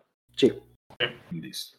Cam Newton y los Carolina Panthers visitan a los Miami Dolphins. La verdad, no tengo idea por dónde ir. Lo primero que tengo que decir yo aquí que Cam Newton es el amo y señor del norte de Carolina. ¿Cómo lo aman a este tipo? Y, creo que yo debo decir que me sentí muy feliz de ver su regreso, aunque terminaron perdiendo el juego, pero el ver cómo la gente reaccionó a él, el ver cómo empezó su juego, ah, me agradó mucho. Creo que, que, se le faltó un poquito el respeto a, se le ha faltado un poquito el respeto a y por motivos que están, que no están en el campo, creo que sí, hay muchas cosas que criticar en el campo, sí, pero a él no se le ha criticado específicamente por lo que hace en el campo, por lo que pasa en el campo, y, me gusta. Y yo, yo, yo sí creo que, que Carolina debería tener cierta solvencia para sacar este juego, porque a mí Miami no, no me... Tua creo que está jugando bien, pero la defensiva, aunque ha levantado un poco, para mí ha sido de lo más decepcionante de la Más allá de un par de juegos buenos, incluso en las últimas semanas, pero no, a mí, a mí no me fascina, no, no me confío esta defensiva de los Dolphins, creo que más ha tenido que ver con sus rivales y los errores de sus rivales que... Sí, a ver, lo de... Tú viene jugando decente, aunque también se ha enfrentado a defensivas bastante regulares. Eh, y el partido pasado contra los Jets tampoco es que hiciera gran cosa fuera de un pase largo, si no estoy mal, y el resto fue puro dick and dunk, ¿cierto? Entonces, no sé, y tiene una línea ofensiva muy, muy, muy mala y un juego terrestre muy, muy, muy malo se va a enfrentar a una defensiva bastante fuerte y que genera bastante presión. Entonces, creo que por ese lado sí le va a costar un poco a Miami mover, mover las cadenas y mover el balón. Y por otro lado, la defensa de los Dolphins también está jugando muy mal. Yo no sé ese equipo qué le pasó este año, pero, pero la defensiva se ha caído muchísimo, muchísimo. Acá la línea son dos puntos para las Panteras. Yo uh, sabiendo que... Sí, yo también creo que va a ganar Carolina y y, si gana Carolina, pues hay que tomar esos dos puntos, pues porque es difícil que gane por menos de eso, ¿cierto? Yo sí creo que hacen un partido de muy pocos puntos porque también la ofensiva de Carolina aún con Cam se ha visto un poquito complicada, ¿cierto? No, eh, digamos, a medida que vaya pasando las semanas, Cam va a ir mejorando un poquito porque se va a ir aclimatando un poco más al, al, al game plan y toda la cosa, pero, pero sí, creo que es va a ser un partido de pocos puntos en el que Carolina debería sacarlo. Bueno, yo sí coincido parcialmente con lo que dice Wilmer de que a, a Cam Newton se le ha criticado un poquito más de lo que de, de lo que es, pero yo tampoco creo que Cam Newton es la estrella que algún momento quisieron vendernos y por ende quieren revivir esa imagen. Eh, a ver, yo con Cam Newton sí tengo una relación más de, de amores y odios porque evidentemente lo sufrí como rival divisional, ¿cierto? Y pues ustedes saben todo lo que eso conlleva. Eh, la verdad, me decepcionó que Carolina no hubiera ganado la, la semana pasada. Sí, Sí. de acuerdo. Creo, con, o sea, con todo y que pues Washington también me ganó y lo que sea, perdónenme, pero no entiendo cómo Cam Newton, que tuvo un buen inicio de juego, no fue capaz de sacar la diferencia a este equipo de Washington. Creo que fue el tema De de, acuerdo. Heineke. Heineke jugó muy, muy bien el- el- Va. el- ese partido. Sí, Pero yo, a también ver, creo- yo también creo que hay problemas Pero- de coacheo porque en las dos jugadas clave no puede estar Christian McCaffrey y DJ Moore sentados en el sal. No pueden estar fuera del campo si están dando el. Ujú. Eso es un Totalmente tema de acuerdo. clave. No pueden estar ninguno de los dos fuera del campo. Y más, un, o sea, eh, a veces es normal que tu running back no esté en la jugada decisiva. No Christian McCaffrey, que te juega todas las posiciones en la ofensiva. Digo, no sé si voy a, va a sonar exagerado lo que voy a decir, pero a veces me da la sensación de que es más garantía Christian McCaffrey jugando de receptor que el tercer receptor que puedan tener los Panthers. C- capaz sí, el segundo. O sea, yo a, a- a mí entregarle la bola a Robbie Anderson, a Chris, a Chris McCaffrey, dásela a McCaffrey. Sí, sí, puede ser, eh, puede ser válido. Y, y, y DJ Moore jugó un excelente mitad. Y yo estuve muy pendiente de eso porque llevaba una apuesta a las yardas eh, aéreas de DJ Moore y le faltaban 12 yardas para el, a la mitad de campo. No las cumplió porque en la segundo campo simplemente no le lanzaron la bola. Entonces, cuando ejecutas así o cuando diseñas así un plan o lo que sea, es muy difícil. No puedes olvidarte de tus mejores para mantenerte en juego. Por más de que iban holgados en el, pues iban adelante en el marcador. Pues a ver, ustedes dos yo siento y, y que se están inclinando por el lado de Carolina. Ujú. Eh, y siendo muy objetivo, la verdad es que yo creo que me voy a inclinar por Miami. Eh, creo que Cam Newton todavía, y es normal, no tiene control de, de esta ofensiva, o sea, no tiene ni un mes de haber llegado. Y no es la ofensiva que estaba cuando él se fue. Exacto, y digámoslo también, por diseño mismo de la ofensiva, no es una que se ajuste muy bien al talento y a las cualidades que nos ofrece Cam Newton. ¿De acuerdo? Eh, no es que Miami sea un gran equipo, no lo es, pero ha mejorado, ¿cierto? Se ha venido encontrando con, con algunos ganes que de alguna forma ayudan a- al equipo, ¿cierto? Pero me parece que si algo puede tener esta defensa de Miami, más allá de que no es muy buena, es que tiene algunos jugadores que pueden llegar a ser oportunistas. Y ante un mariscal, que no es el embajador más prolijo, eh, está todavía conociendo el, el- el libro de jugadas, creo que es un duelo muy favorable para los Dolphins. Mala localía. Y bueno, para, para mí la clave está por ahí. Y, de, y es por eso que yo me voy a inclinar por los Dolphins. Ok. Eh, nada raro, porque por eso estamos viendo la semana como la vemos. Está todo. Bueno, entonces ustedes dos con Carolina y yo con. Miami. Así es. Bueno, este es un juegazo. La verdad, acá sí me encanta no tener claro tampoco, pero es que es un juegazo. Tennessee visita a New England. Los escucho mucho. Este partido, a ver, de entrada la línea es 6.5 puntos para Patriotas. Casi el touchdown. ¿Cómo la ven? Ok, me sorprendió un poquito el número. Estar más Sí, a mí también me sorprende, la verdad. Sí, no, no me sorprende que los Patriots sean favoritos porque eh, viene el golpe que le acaban de pegar a los Titans y viene jugando bien los Patriots. Y además, pues, pero eh, sí me sorprende un poquito el número. Um, qué difícil, qué difícil con los Titans porque tenían una ofensiva montada sobre hombres de, de gran calibre y ya perdieron a Eric Henry, ya perdieron a, a Julio Jones, básicamente Antonio Brown y unos amigos más. Ah, hoy cortaron a, a Aaron Pierce, que fue bastante irrelevante, pero ya ni siquiera está ahí. Eh, me gusta mucho el duelo de cocheo de este, de este partido.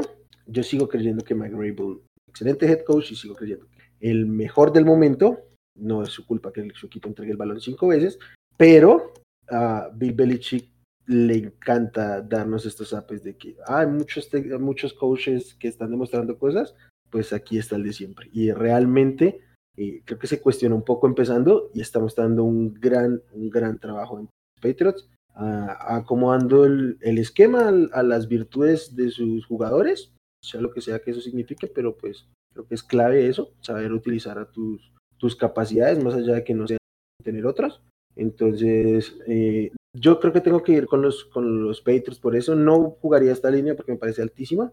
Incluso creo que hay valor por el lado de los Titans.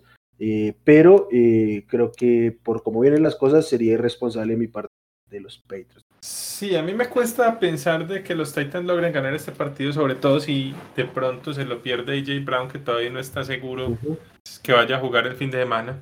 Si no juega AJ Brown, veo muy, muy, muy complicado que esta ofensiva logre funcionar bien contra una muy buena defensiva de, New England, porque la defensiva de New England sí que me ha gustado las últimas semanas. E inclusive Mac Jones ha hecho un bastante buen trabajo pues las, las últimas semanas también. Entonces, no, yo creo que depende muchísimo si logra jugar a J. Brown porque si no se le va a complicar bastante a Tannehill.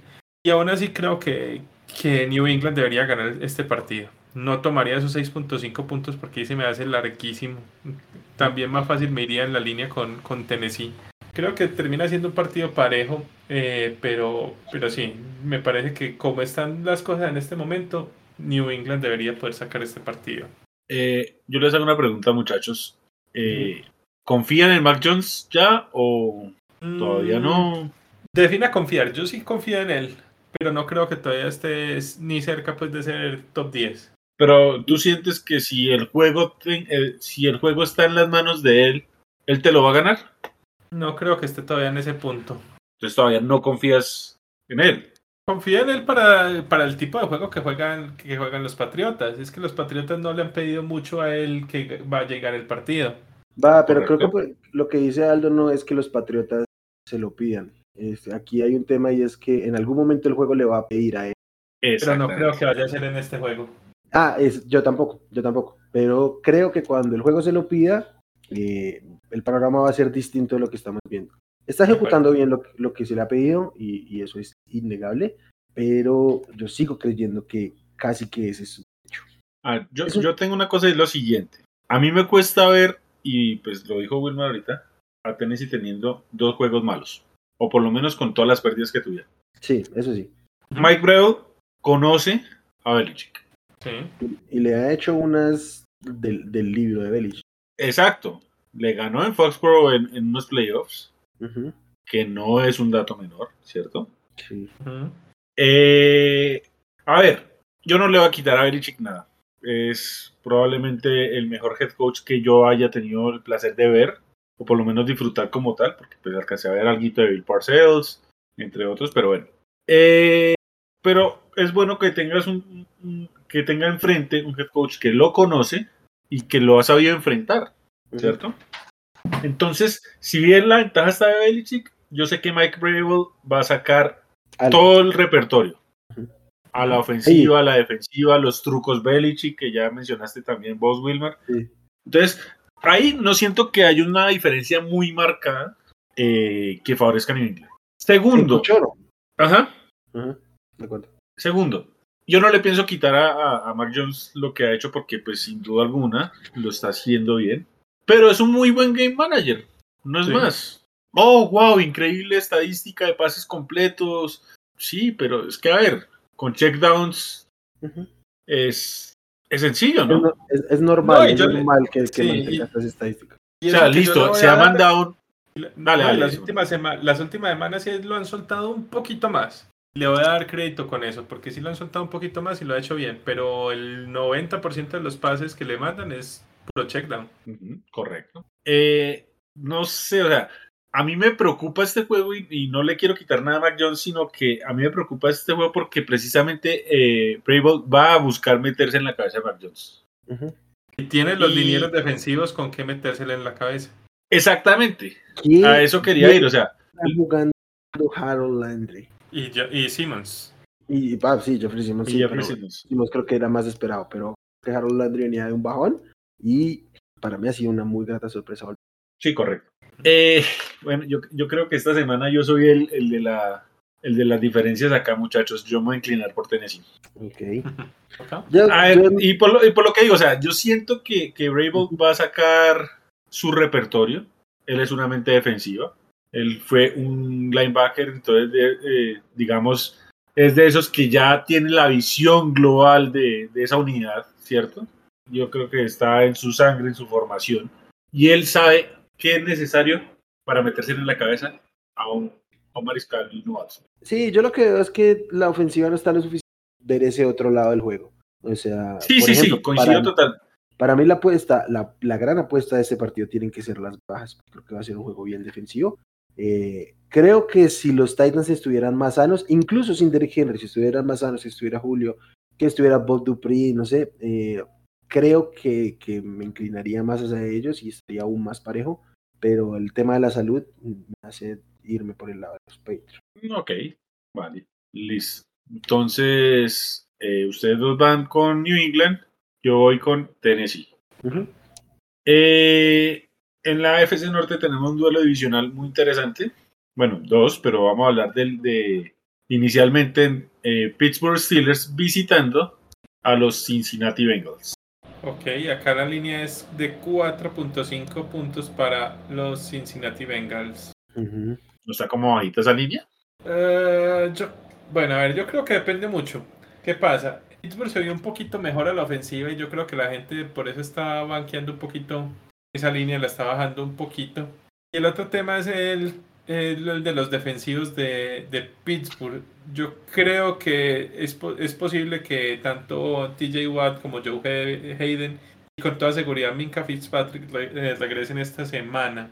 Recordemos que esa defensiva de Pittsburgh es bastante buena, pero, pero se vio muy, muy, muy, muy mal contra, contra los Chargers debido... Y, y creo que sí les pesó mucho esas tres bajas, ¿cierto? La de Hayden, Fitzpatrick y, y TJ Watt. Entonces yo creo que es por eso que, que la línea sí me parece que puede estar bien ahí, porque vemos una defensiva que debería recuperar su nivel o por lo menos mejorar con respecto a lo que mostraron el domingo por la noche. Y una ofensiva que me sigue pareciendo mala, pero que digamos que mostró algunas cosas, señales de vida mostró el, el domingo. Por ahí va esa línea, no sé ustedes qué piensen. Eh, um, sí, aunque la línea abrió en 3 y me imagino que toda la gente apostarle a los Bengals y por eso subió. ¿Tú la tienes en 4 o 4 y medio? La tengo en cuatro y media. Ok, sí, o sea, va subiendo. Entonces, eh, sí está más marcado. Yo, yo creo que se cierra un poquito por ser divisional, pero sí me sorprende que abran 3. Que abran 3 básicamente es que los dos equipos estén parejos. Yo creo que los Bengals están arriba. Eh, desde el partido con Chicago, a los Steelers les están corriendo a placer y creo que Joe Mixon puede aprovechar eso. Y yo creo que va a ser parejo, pero sí me, me inclinaría a los Bengals.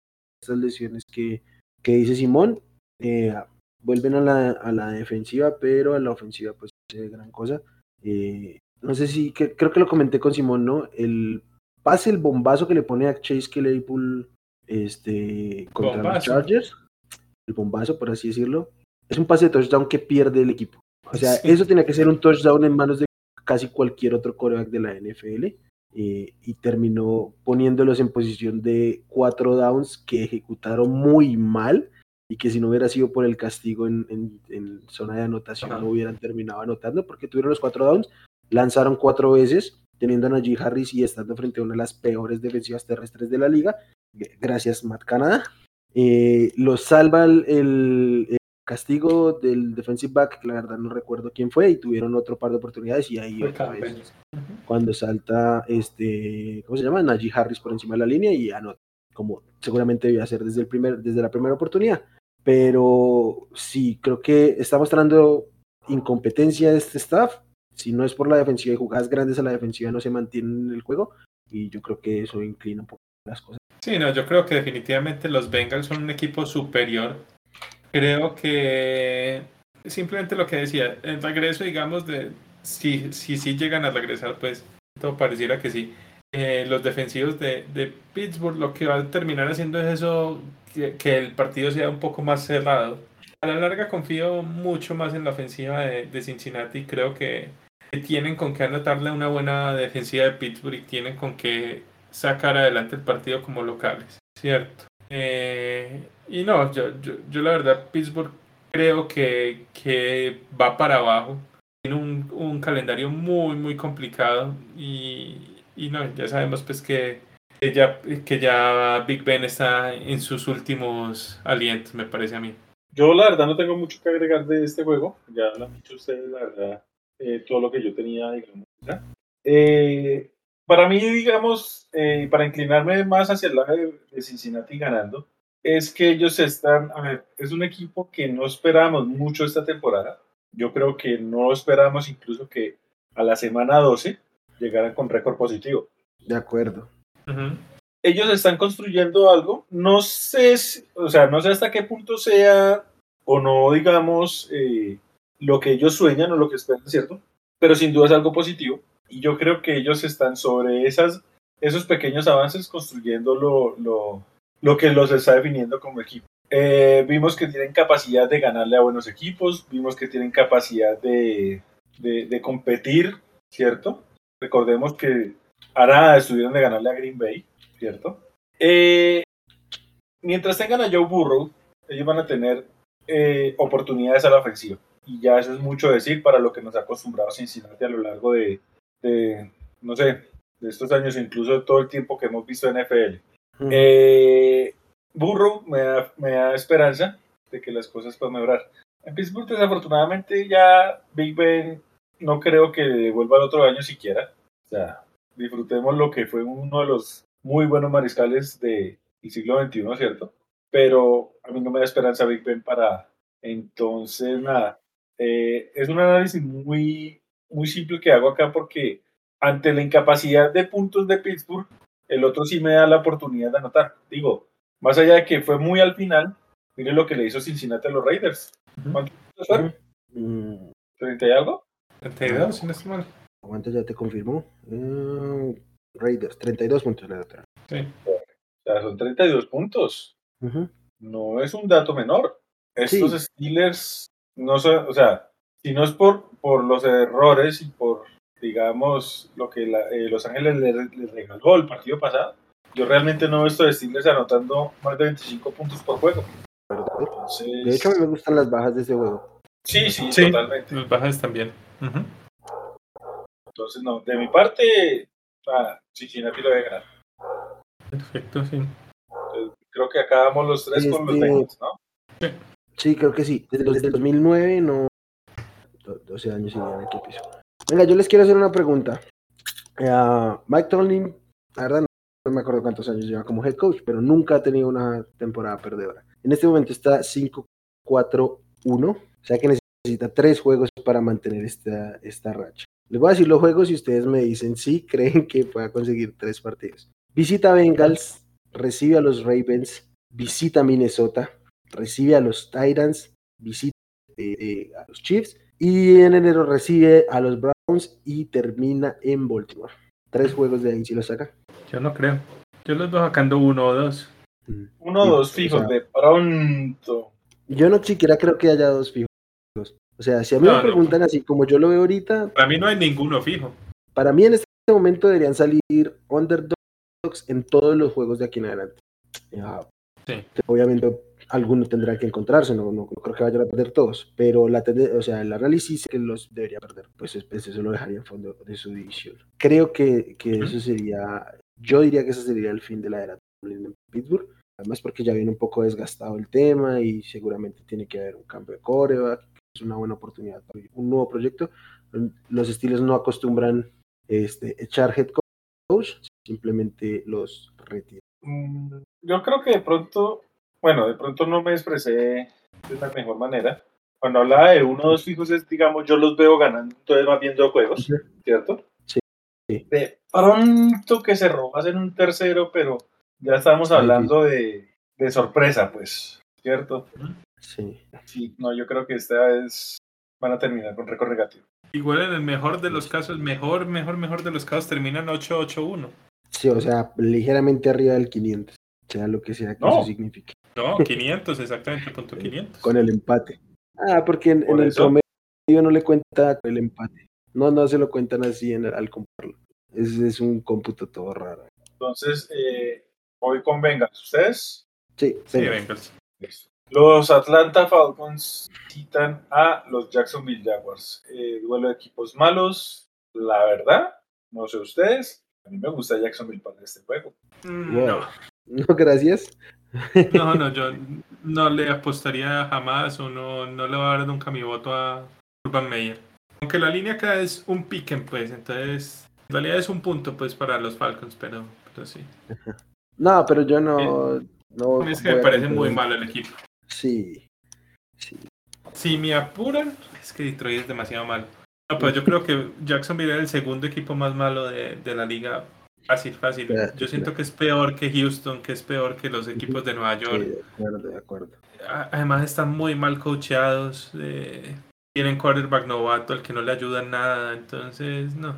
Venga, no son tan malos en talento. O sea, sí tienen más talento que los Jets, que los Texans, que Los los Lions. Giants. No, los, los Lions sí de calle. Los Lions son los peores. Pero en serio, yo, yo creo que al menos en la ofensiva tienen un, un decente grupo de receptores, un buen corredor, un coreback que pues vamos, no ha mostrado lo que puede, pero todos sabemos las posibilidades que ahí hay.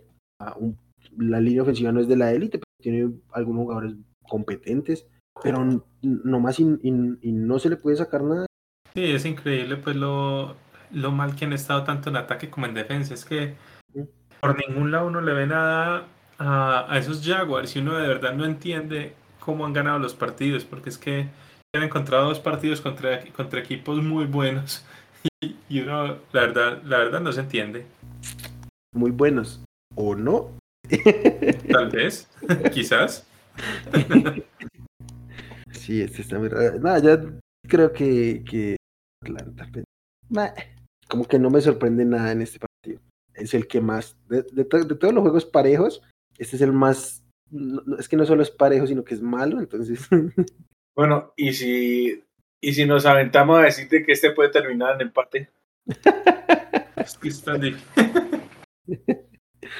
no, no, no voy a decir eso porque las probabilidades no respaldan nada de eso, pero eh, tampoco me sorprendería. Es que sí es un- Yo me voy a inclinar por Jacksonville porque la verdad ah, es que esos dos últimos juegos de Atlanta da tristeza, hermano. O sea, no, no, no veo ese equipo de Atlanta nada. En los Sí. últimos dos juegos es desastre.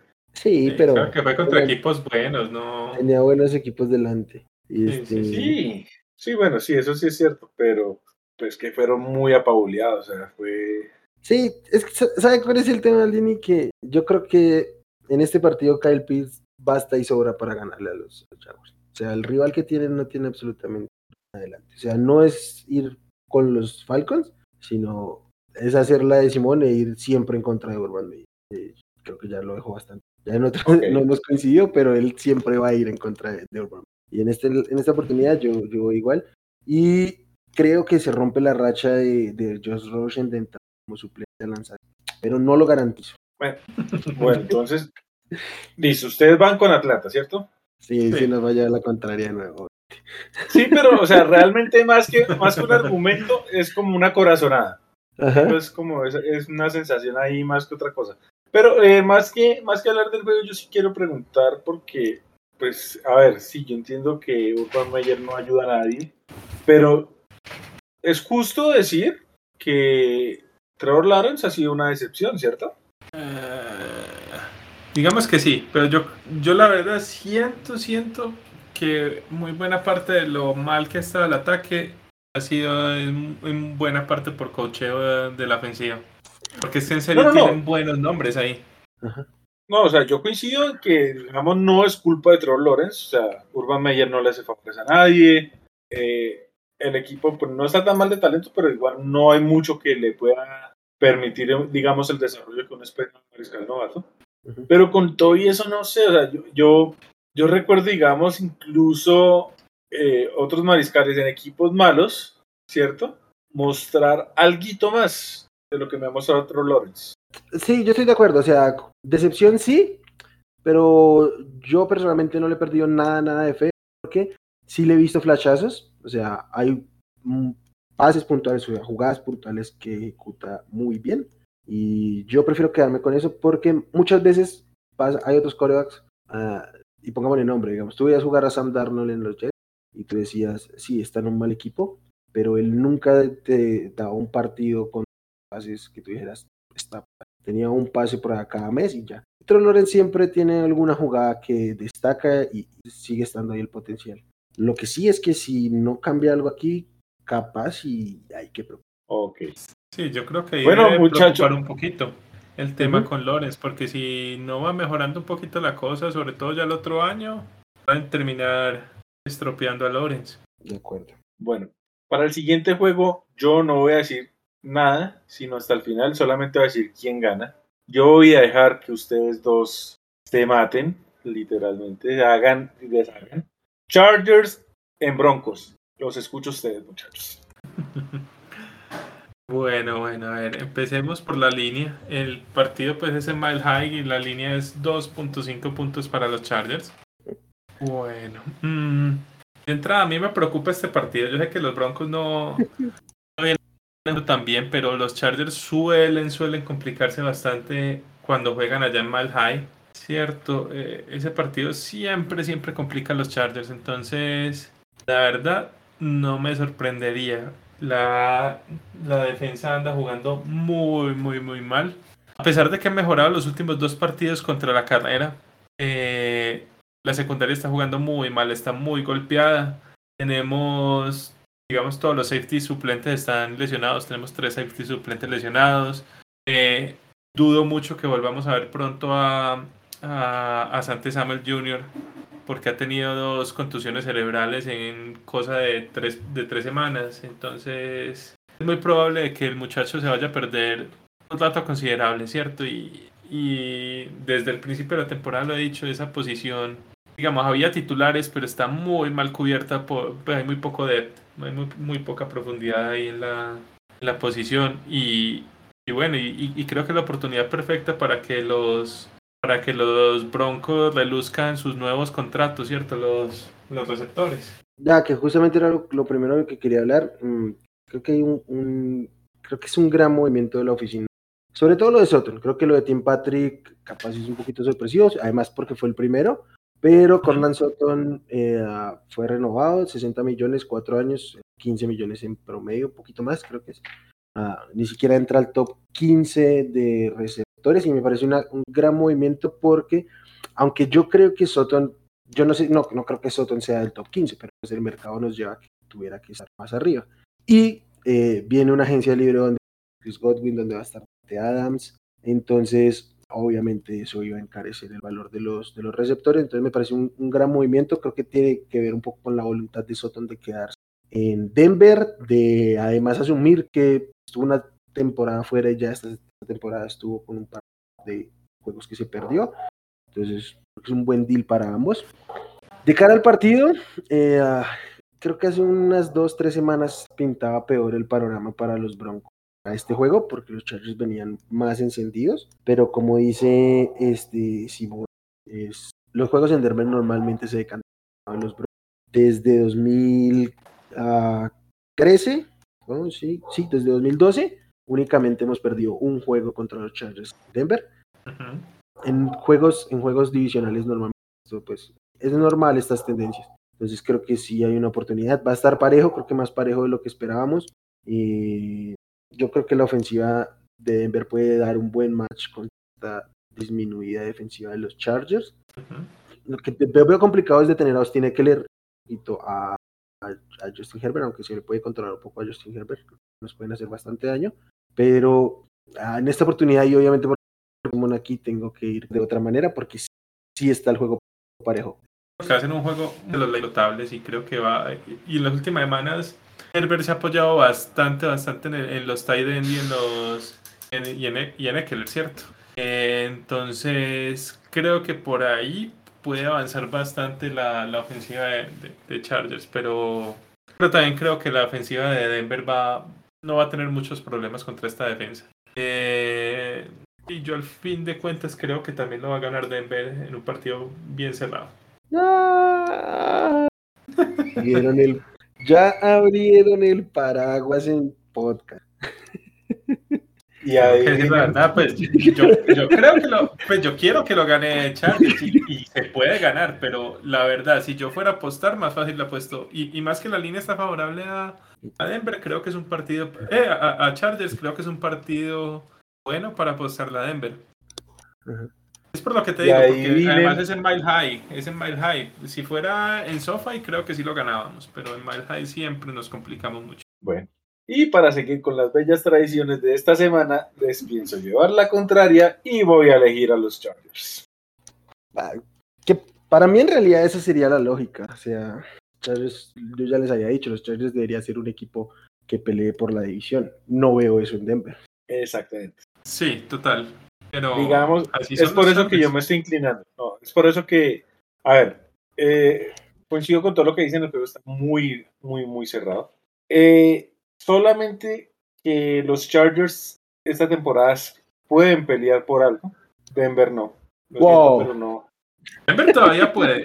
No creo, pero puede. No, no, es, una cosa es que puede, otra cosa es que uno vea de que, o sea, numéricamente, todo, o sea, los números lo aguantan todo, el papel le va a aguantar todo.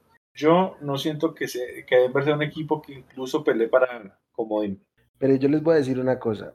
Este equipo, con Teddy Bridgewater, el equipo viendo que se comete un error y no es capaz de ir a intentar darle un golpe al defensivo, Uy, esa esas cosas, esas cosas, esas cosas pierden vestuarios. O sea, parece muy poquito, pero tú te estás matando por ese tipo y ese tipo no es capaz siquiera de intentar estorbar. Yo, yo, la verdad, yo me pongo en en el papel de los, de los linieros sobre todo y, y me, me molestaría muchísimo. Correcto. Sí, sí, sí.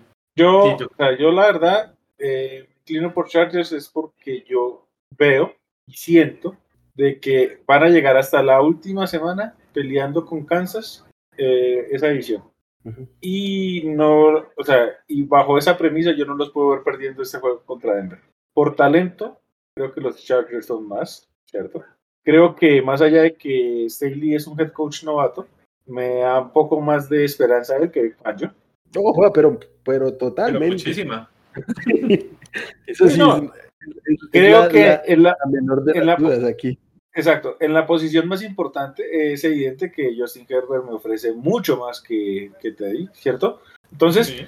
eh, esos son, son esos detallitos que, que, me, que me hacen inclinar a, a los Chargers, no, no con el total convencimiento que uno quisiera, pues por lo mismo que ustedes mencionan, este, este juego usualmente cerrado, con tendencia a los Broncos, pero no sé, siento que la motivación que tienen los Chargers de o sea, yo no creo, y me corrige Simón, que ustedes es- eh, pensaran que a la semana 12, bajo el escenario que fuera, tuvieran una chance legítima de ganar la edición, que la tienen.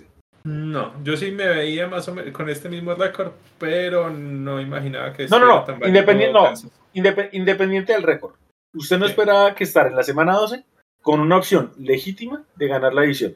Claro, porque Sí. más allá del récord, de que el récord les permita pelear la edición, en- o sea, que este récord les permita por la situación, eh, es el tema de la motivación, de que está alcance. Exacto. Sí, no, Exactamente. y, y es que si los Chargers ganan este partido, vuelven a quedar de primeros en la división. Exactamente, por el tiebreaker. De acuerdo. Entonces, yo me voy con los Chargers para este juego. Yo creo que para los Chargers ganar necesitan un partidazo nuevamente de Herbert. Ok. Yo aquí lo único que voy a decir es que la lógica debería decir Chargers con Denver, que chido. ganen, y, y que Simón no va con, con Chargers porque tiene miedo. Conozco a mis muchachos. Conozco a mis muchachos que se asustan siempre en, en Denver. Les falta un poquito del oxígeno y ya se, se arrugan todos. Ok. Bueno. Ojo, otro temita y fuera pues de que las bajas en la secundaria, es muy probable que también tengamos bajas en el tackle defensivo. Eh, no va a jugar, no va a jugar ¿Ah, Linval? Joseph. ¿Si tienen tackle de feo? ¿Sabe que pusieron a, a tres jugadores del practice squad contra, contra, contra los Steelers y los Steelers se asustaron de correr? Los tres es que defensivos que tenían eran todos del practice squad. Y Van a meter- eso van a meter 100 yardas cada uno entre Melvin Javonte Williams. y lo tengo segurísimo, porque a, a, esto sí no les da miedo correr. Exacto, exacto. ¿no? Y, y, y, vamos, como les digo, co vamos con tres bajas en la, en la línea defensiva, entonces por ahí también va a estar complicado. Es que la defensa va a estar muy complicada, creo yo. Pero bueno, okay. digamos, más bueno. Eh, este juego me interesa demasiado, pues digamos en las aspiraciones como fanático de conferencia. Los Ángeles Rams visitan a los Green Bay Packers. ¿Cómo lo ven, muchachos? Partido de la fecha. Debería. Debería. Este, yeah. ¿cómo, está, ¿Cómo está esa línea, Simón? La línea es literal un piquen, cero puntos. No puede cero. ser. Esta línea abrió en tres puntos en favor de los Packers. Y me imagino que todo el mundo se aborazó de ver como underdog a los Rams y por eso ya está. No, pero no puede ser un piquen. ¿Por, por, ¿por qué lo dices? Yo lo tengo, yo lo veo en menos uno, uh -huh. pero entiendo que en algún lado debe estar en, en, porque ahí es medio punto, el punto 5 no existe. Uh -huh. Pero o sea, me están diciendo que incluso con la localía, o sea, yo realmente no veo que los Rams sean ligeramente mejor a estos Packers. Mm. A ver, no. los Packers igual bueno. llegan, llegan muy dolidos, pues llegan con mucha lesión, ¿cierto? Eh, vimos pues que perdieron a otro liniero más, ¿cierto? ya no están con Bakhtiar y ya están, tampoco están con Tom Jenkins, que son sus dos mejores linieros. Eh, esa parte puede complicarlos bastante en este partido. Sí, y mire que yo, eso fue algo que yo vi en el juego contra Cisco, este, que tuvieron que poner como al tercer liniero, al tercer tackle, en la izquierda, mm. y en la primera jugada Nick Bosa lo hizo suyo, no llegó al coreback, pero le pasó literalmente por encima. No se volvió a ver Nick, Bo Nick Bosa, pero simple y sencillamente porque este, Aaron Jones, ah, Aaron Jones, Aaron Rodgers tuvo el, creo que el quinto partido en su carrera donde más rápido sacó en, en uh -huh. ese rulo el, el, mayor desde 2011, creo, una cosa así. Entonces se dedicó a que no le llegaran a él.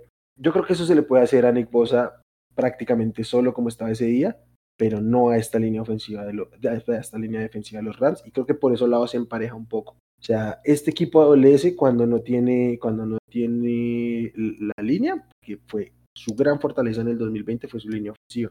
Y pues ya el, el centro lo perdieron, no se ha visto muy bien el novato, ya van supliendo otros dos titulares y pues en su defensiva aún tienen bajas. Creo que por eso se empareja. Igual y sí abrió la línea, al menos como parejos, la, la localía, los tres puntos, seguramente son tres puntos en el Field, eh, pero yo también entiendo que la gente al ver un más lado apostar y pues Vegas ajusta. Creo que es más por eso que por una por un tema deportivo. Eh, y vemos que los Rams vienen pues del BA y toda la cosa. Ajá. Entonces de hecho, eso también les podría ayudar. De hecho, McVay tiene marca positiva saliendo del BAI. No, no tengo el número aquí, lo, lo, lo, siento, pero, pero sí, sí sé que así. Pero bueno, ¿qué tú opinas de Merced Aldini? Porque. Pues, a ver, en una temporada donde no hay un equipo dominante tan marcado, uh -huh. en donde los últimos dos juegos de los Rams han sido malos y en donde, bien o mal, eh, Green Bay, más allá de lesiones y demás, creo que ha mostrado que puede llegar a ofrecer algo con su defensa. No entiendo cómo no pueden tener por lo menos el diferencial de la localidad a su favor. No lo veo. También los castigan un poquito que hayan perdido con un equipo que él se veía inferior, ¿no? Creo que ese, ese juego con Minnesota era parejo, pero sí creo que en el papel. Ok. Era, ¿Y cuál era... fue el último juego de los Rams? Sí, sí, sí, sí, sí, pero, o sea, como estamos hablando de Packers, o sea, yo ahí estoy de acuerdo contigo, y de hecho al verlo en pick tomaría el riesgo de, de apostarlo, porque además yo veía parejo el de Vikings, pero pues es un juego divisional y es otra cosa. Pero el tema del bye, eso creo que por ahí viene el número, pero para mí sí. sí no, y la gente, que... para el tema de apuestas también toma muy en cuenta lo último que vieron y pues a los Rams, bien, no para bien o mal, no lo vieron esta semana, entonces es muy probable que ya la gente como que les vaya olvidando, mientras que vieron a Rodgers y, y los Packers perder contra, contra Minnesota, entonces sí, esas cosas cuentan también para, para el tema de las líneas. Uh -huh. yo, yo creo que este partido debería ser un buen partido, debería ser un partido muy parejo. Cierto. Eh, a mí sí me preocupan mucho las bajas que tiene Green Bay. Las bajas que tiene Green Bay me parece que le van a doler mucho. Y a pesar de que confío mucho más en Rodgers que, que en Stafford, a pesar de que Stafford lo ha hecho bastante bien este año, en general, no todos los partidos. Pero no, yo creo que en este partido sí me voy con los Rams en un partido parejo. Venga, ¿ustedes creen que ya era Alexander no temporada? Mm, Porque, oh, sí que les hace falta. Sí, está haciendo mucho. mucha, mucha falta. Venga, Wilmar, hablando de eso, so- solamente acá un comentario que pasó la, la semana pasada que no estaba por acá. Eh, ¿A vos qué te parece peor de cosas que pasaron en la, en la semana pasada? La semana pasada hubo intercepción de Kevin King, Ajá, hubo intercepción de Blitzboy sí. y hubo inter- intercepción de Sorensen. Ah, la de Sorensen la descarto, creo que es, es- no, no, es normal, o pues, normalmente tiene alguna, ¿no? Porque siempre tienden a, a lanzarle a este equipo hasta que alguien intercepta. Me sorprende más lo de llamar Adams, este, porque a Kevin King, eso siempre pasa con los con los quarterbacks que son malos, ¿no? Los buscan, los buscan, los buscan hasta que tienen una, una gran, una jugada grande. Pero lo de Jamal Adams sí. Y esta semana por ahí había un video, pues, el, el touchdown terrestre que tuvieron contra, les anotaron, cómo se le quita, no es un desastre. Sí, creo que lo que más sorprende es, es que The Best in the Nation. Sí, sí, total. Bueno, entonces, eh, Simón va Rams. Sí, Uh, Wilmar. voy Packers. Ah, bueno, pensé que otra vez íbamos a aplicar la tradición. Bueno, yo No, también no. voy con Packers en esta. Vamos con Packers. perfecto. Listo. Eh, Además, además, este, así como se los dijo a los de Chicago, Aaron Rodgers es el papá de Matos. Vamos, full ok, Rodgers. bueno. Minnesota visita a San Francisco en un duelo de equipos de 5 grados, 5 perdidos. ¿Qué predomina? ¿El juego terrestre de los Niners o el circo aéreo de los Vikings? No, yo creo que el circo aéreo, con esa secundaria de San Francisco, me parece que debería ser un festín nuevamente para, para Justin Jefferson, que viene, que está intratable, intratable en las últimas semanas. De acuerdo. Este, los Vikings son el mejor equipo de 5-5. A mí Sí. me gustan los Vikings. No, no me Ah. fascina, no me fascina su defensiva. Creo que tiene muchos problemas en, en- ¿cómo se llama? En la secundaria. Pero han podido mantener un poquito ahí las trincheras y sobre todo son capaces de meterse un tiroteo y o sea, lo hicieron con Arizona, eh, estuvieron ahí con Arizona a un field goal de ganarles, lo hicieron ahorita con los Packers, duelo de 30 puntos y lo ganaron. Entonces creo que compensan. No, no es una buena defensiva, pero es una defensiva que permite la No, y ofensiva. es un equipo que ha perdido dos partidos en tiempo extra. Ajá, y además está el partido que perdió con el fútbol de este, Dalvin Cook, o sea, hay derrotas muy circunstanciales de ellos, o sea, el field goal, el- los, los tiempos extras, el, el fútbol, o sea, creo que un equipo que ha mostrado más de lo que, de lo que, ¿cómo se llama? De lo que refleja su, su- Totalmente. Mientras que San Francisco siento que es un equipo a pesar de que ha- se han encontrado algunas victorias las últimas semanas, siento que es un equipo que no ha estado jugando, no ha estado jugando del todo bien, a pesar de que Divo Samuel es un crack. Eh, pero, pero sí, yo creo que, que es muy superior el equipo que tienen los Vikings este, esta temporada. Mm, siento que es una ofensiva mucho más completa. Kirk Cousins, a pesar de ser Kirk Cousins, siento que es mejor quarterback de lo que es ahorita eh, eh, nuestro precioso Jimmy Garoppolo. Entonces, sí, yo creo que este partido sí lo debería sacar adelante el- los Minnesota Vikings. Ok, sí, la verdad, no sé quién pueda, o sea, si paran a, a Jefferson, está Thielen. Y si creen que van a parar a los dos receptores, tienen a Alvin Cook. Son demasiadas armas para una defensa tan golpeada como la de estos Niners. Me Entonces, sorprende acá que la línea es de tres puntos para los 49ers y yo tomaría totalmente la línea de... Yo la voy a tomar. Ujú. Deje eso, Simón. Esta línea abrió en- O sea, esta línea no va a bajar más, simple y sencillamente porque es ponerse el pie en, en- en el. ¿Cómo se llama? O sea, un tropiezo claro para Las Vegas. Yo no entiendo cómo abrió esta línea así. Yo incluso apostaría que los Vikings ganan el juego, o sea, apostaría por Claro. algo positivo, no solo con los 3.5. Entonces, sí, creo, creo que este es uno de los partidos que, o sea, flayó completamente el casino en ponerla cosas que normalmente no pasan, pero deportivamente yo no veo como este casi por un touchdown saliera. Sí, sí, a mí esta es la, la línea que más me sorprende de todas. Esta está claramente, claramente mal. Mm, Sobre todo que San Francisco no es buen local. no, para nada. Venga, no sé si les compartí por ahí por WhatsApp que la promoción de la publicidad eh, sale un rostro enorme de Jimmy Garoppolo. Creo que la NFL tiene muy claro cómo vender. Ya los que tenemos, los, los seguidores de la NFL no van a comprar por ver a tu jugador favorito, pero seguramente sí hay una población que va a comprar por, por ver a Jimmy Jesus en la, en la portada de la publicidad. Pues, hay que decirlo. ¿Cómo no vas a explotar tremenda, tremenda guapura de hombre? Y, y, cap- y capaz en, en la, en la última temporada aprovecharlo. Sí, sí. Entonces vamos acá todos con Minnesota. Sí, Ok. Bueno. Llegamos al Sunday Night. Eh, Cleveland, no sabemos todavía con qué mariscal, visita a los Baltimore Ravens. No sabemos si vuelve Lamar. Este juego me lo vendían en la temporada pasada y me ilusionaba mucho. Hoy me da mucha pereza. Bueno, no, yo creo que Lamar sí debería estar para este partido ya. Es cierto. La, la declaración de Harbaugh fue se siente mejor.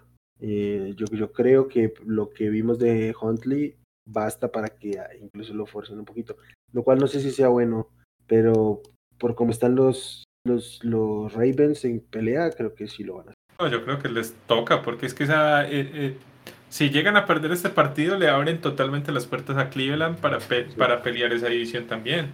De acuerdo. Eh, ¿Sabe por qué digo que, que no sé si sea lo mejor?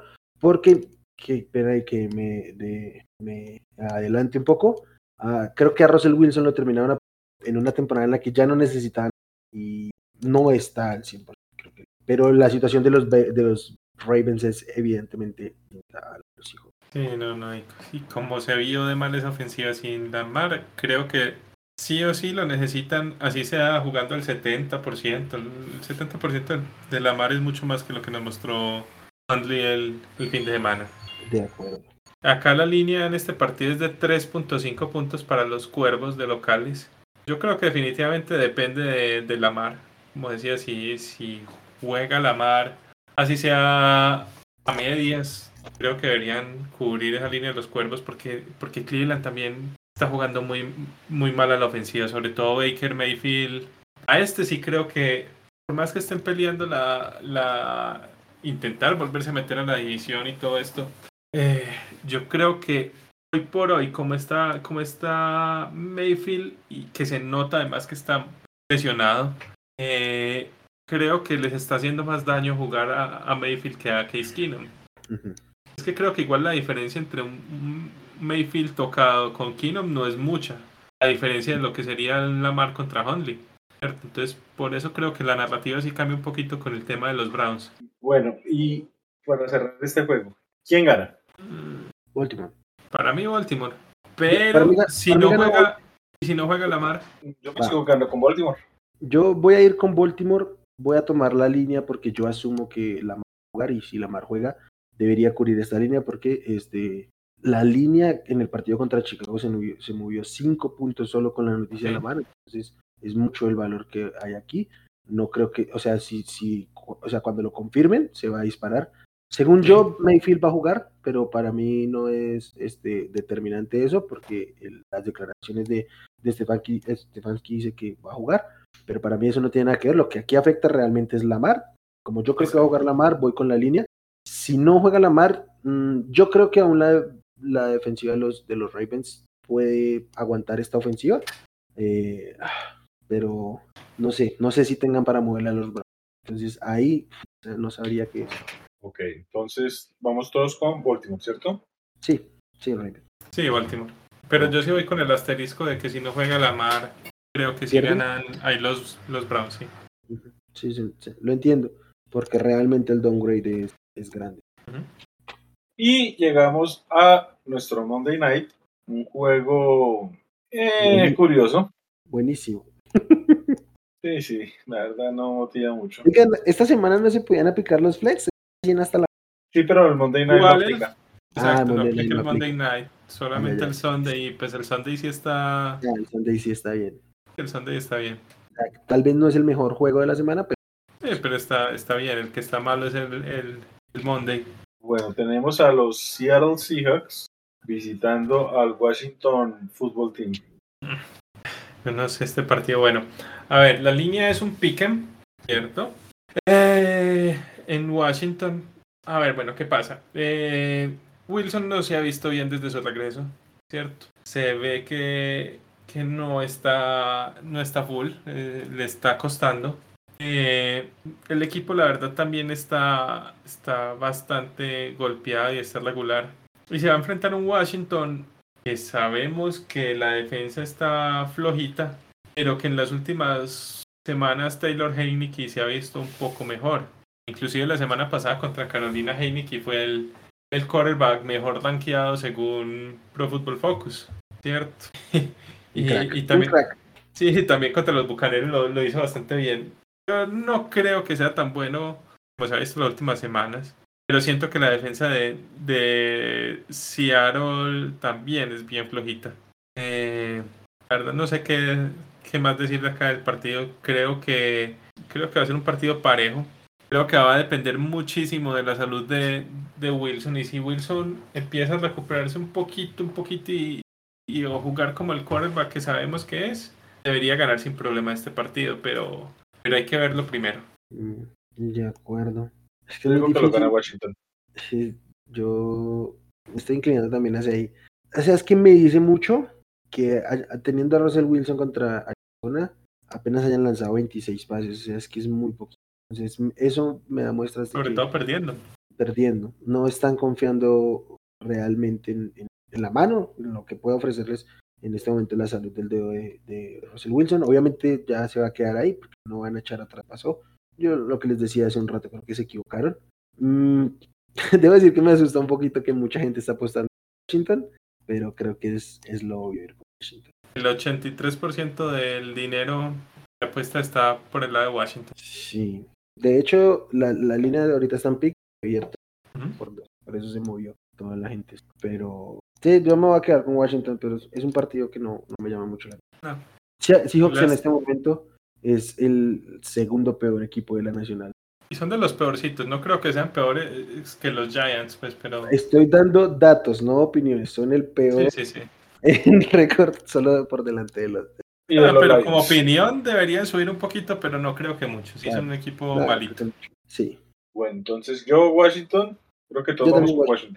Uh, yo sí estoy muy indeciso, pero creo que sí, yo creo que gana Washington. Perfecto. Y bueno, eso fue la semana 12, una semana que la verdad, y no recuerdo algo así en años, no hay un solo juego que, que uno pueda escoger como con facilidad. Creo que es la semana más pareja que yo recuerde eh, viendo la NFL. Por lo bueno o por lo malo. Sí, sí, sí, sí. Está bien pareja. Bueno. Sí, esta es la semana en la que las quinielas se van a definir. O se van a romper. Exacto. Ya que ya hay varias que se, se acabaron. Pues las, las quinielas no, los Survivors sí ya hace un ratico. Los Survivors sí estaban bien complicados este año. sí. Bueno, muchachos. Bueno, bueno. Esa sería la semana 12. Entonces, ya para, para cerrar, muchachos, muchas gracias. Muy entretenido como siempre este, este espacio. ¿Cómo los encontramos en redes sociales? Aldini, a mí me encuentran como W Chavico. Fue un gusto, como siempre, venir a hablar con los Muchas gracias. Me voy un poco lamentando que en el podcast no haya compromiso para respaldar a equipo en un duelo divisional y contra otro desparchado. Pero, pues nada, espero, espero seriamente que, que ganen los Broncos y si no, pues vendría a la, todo el, problema. No, no así como con el Fantasy, aunque ahí vine a dar la cara y, a dar los motivos.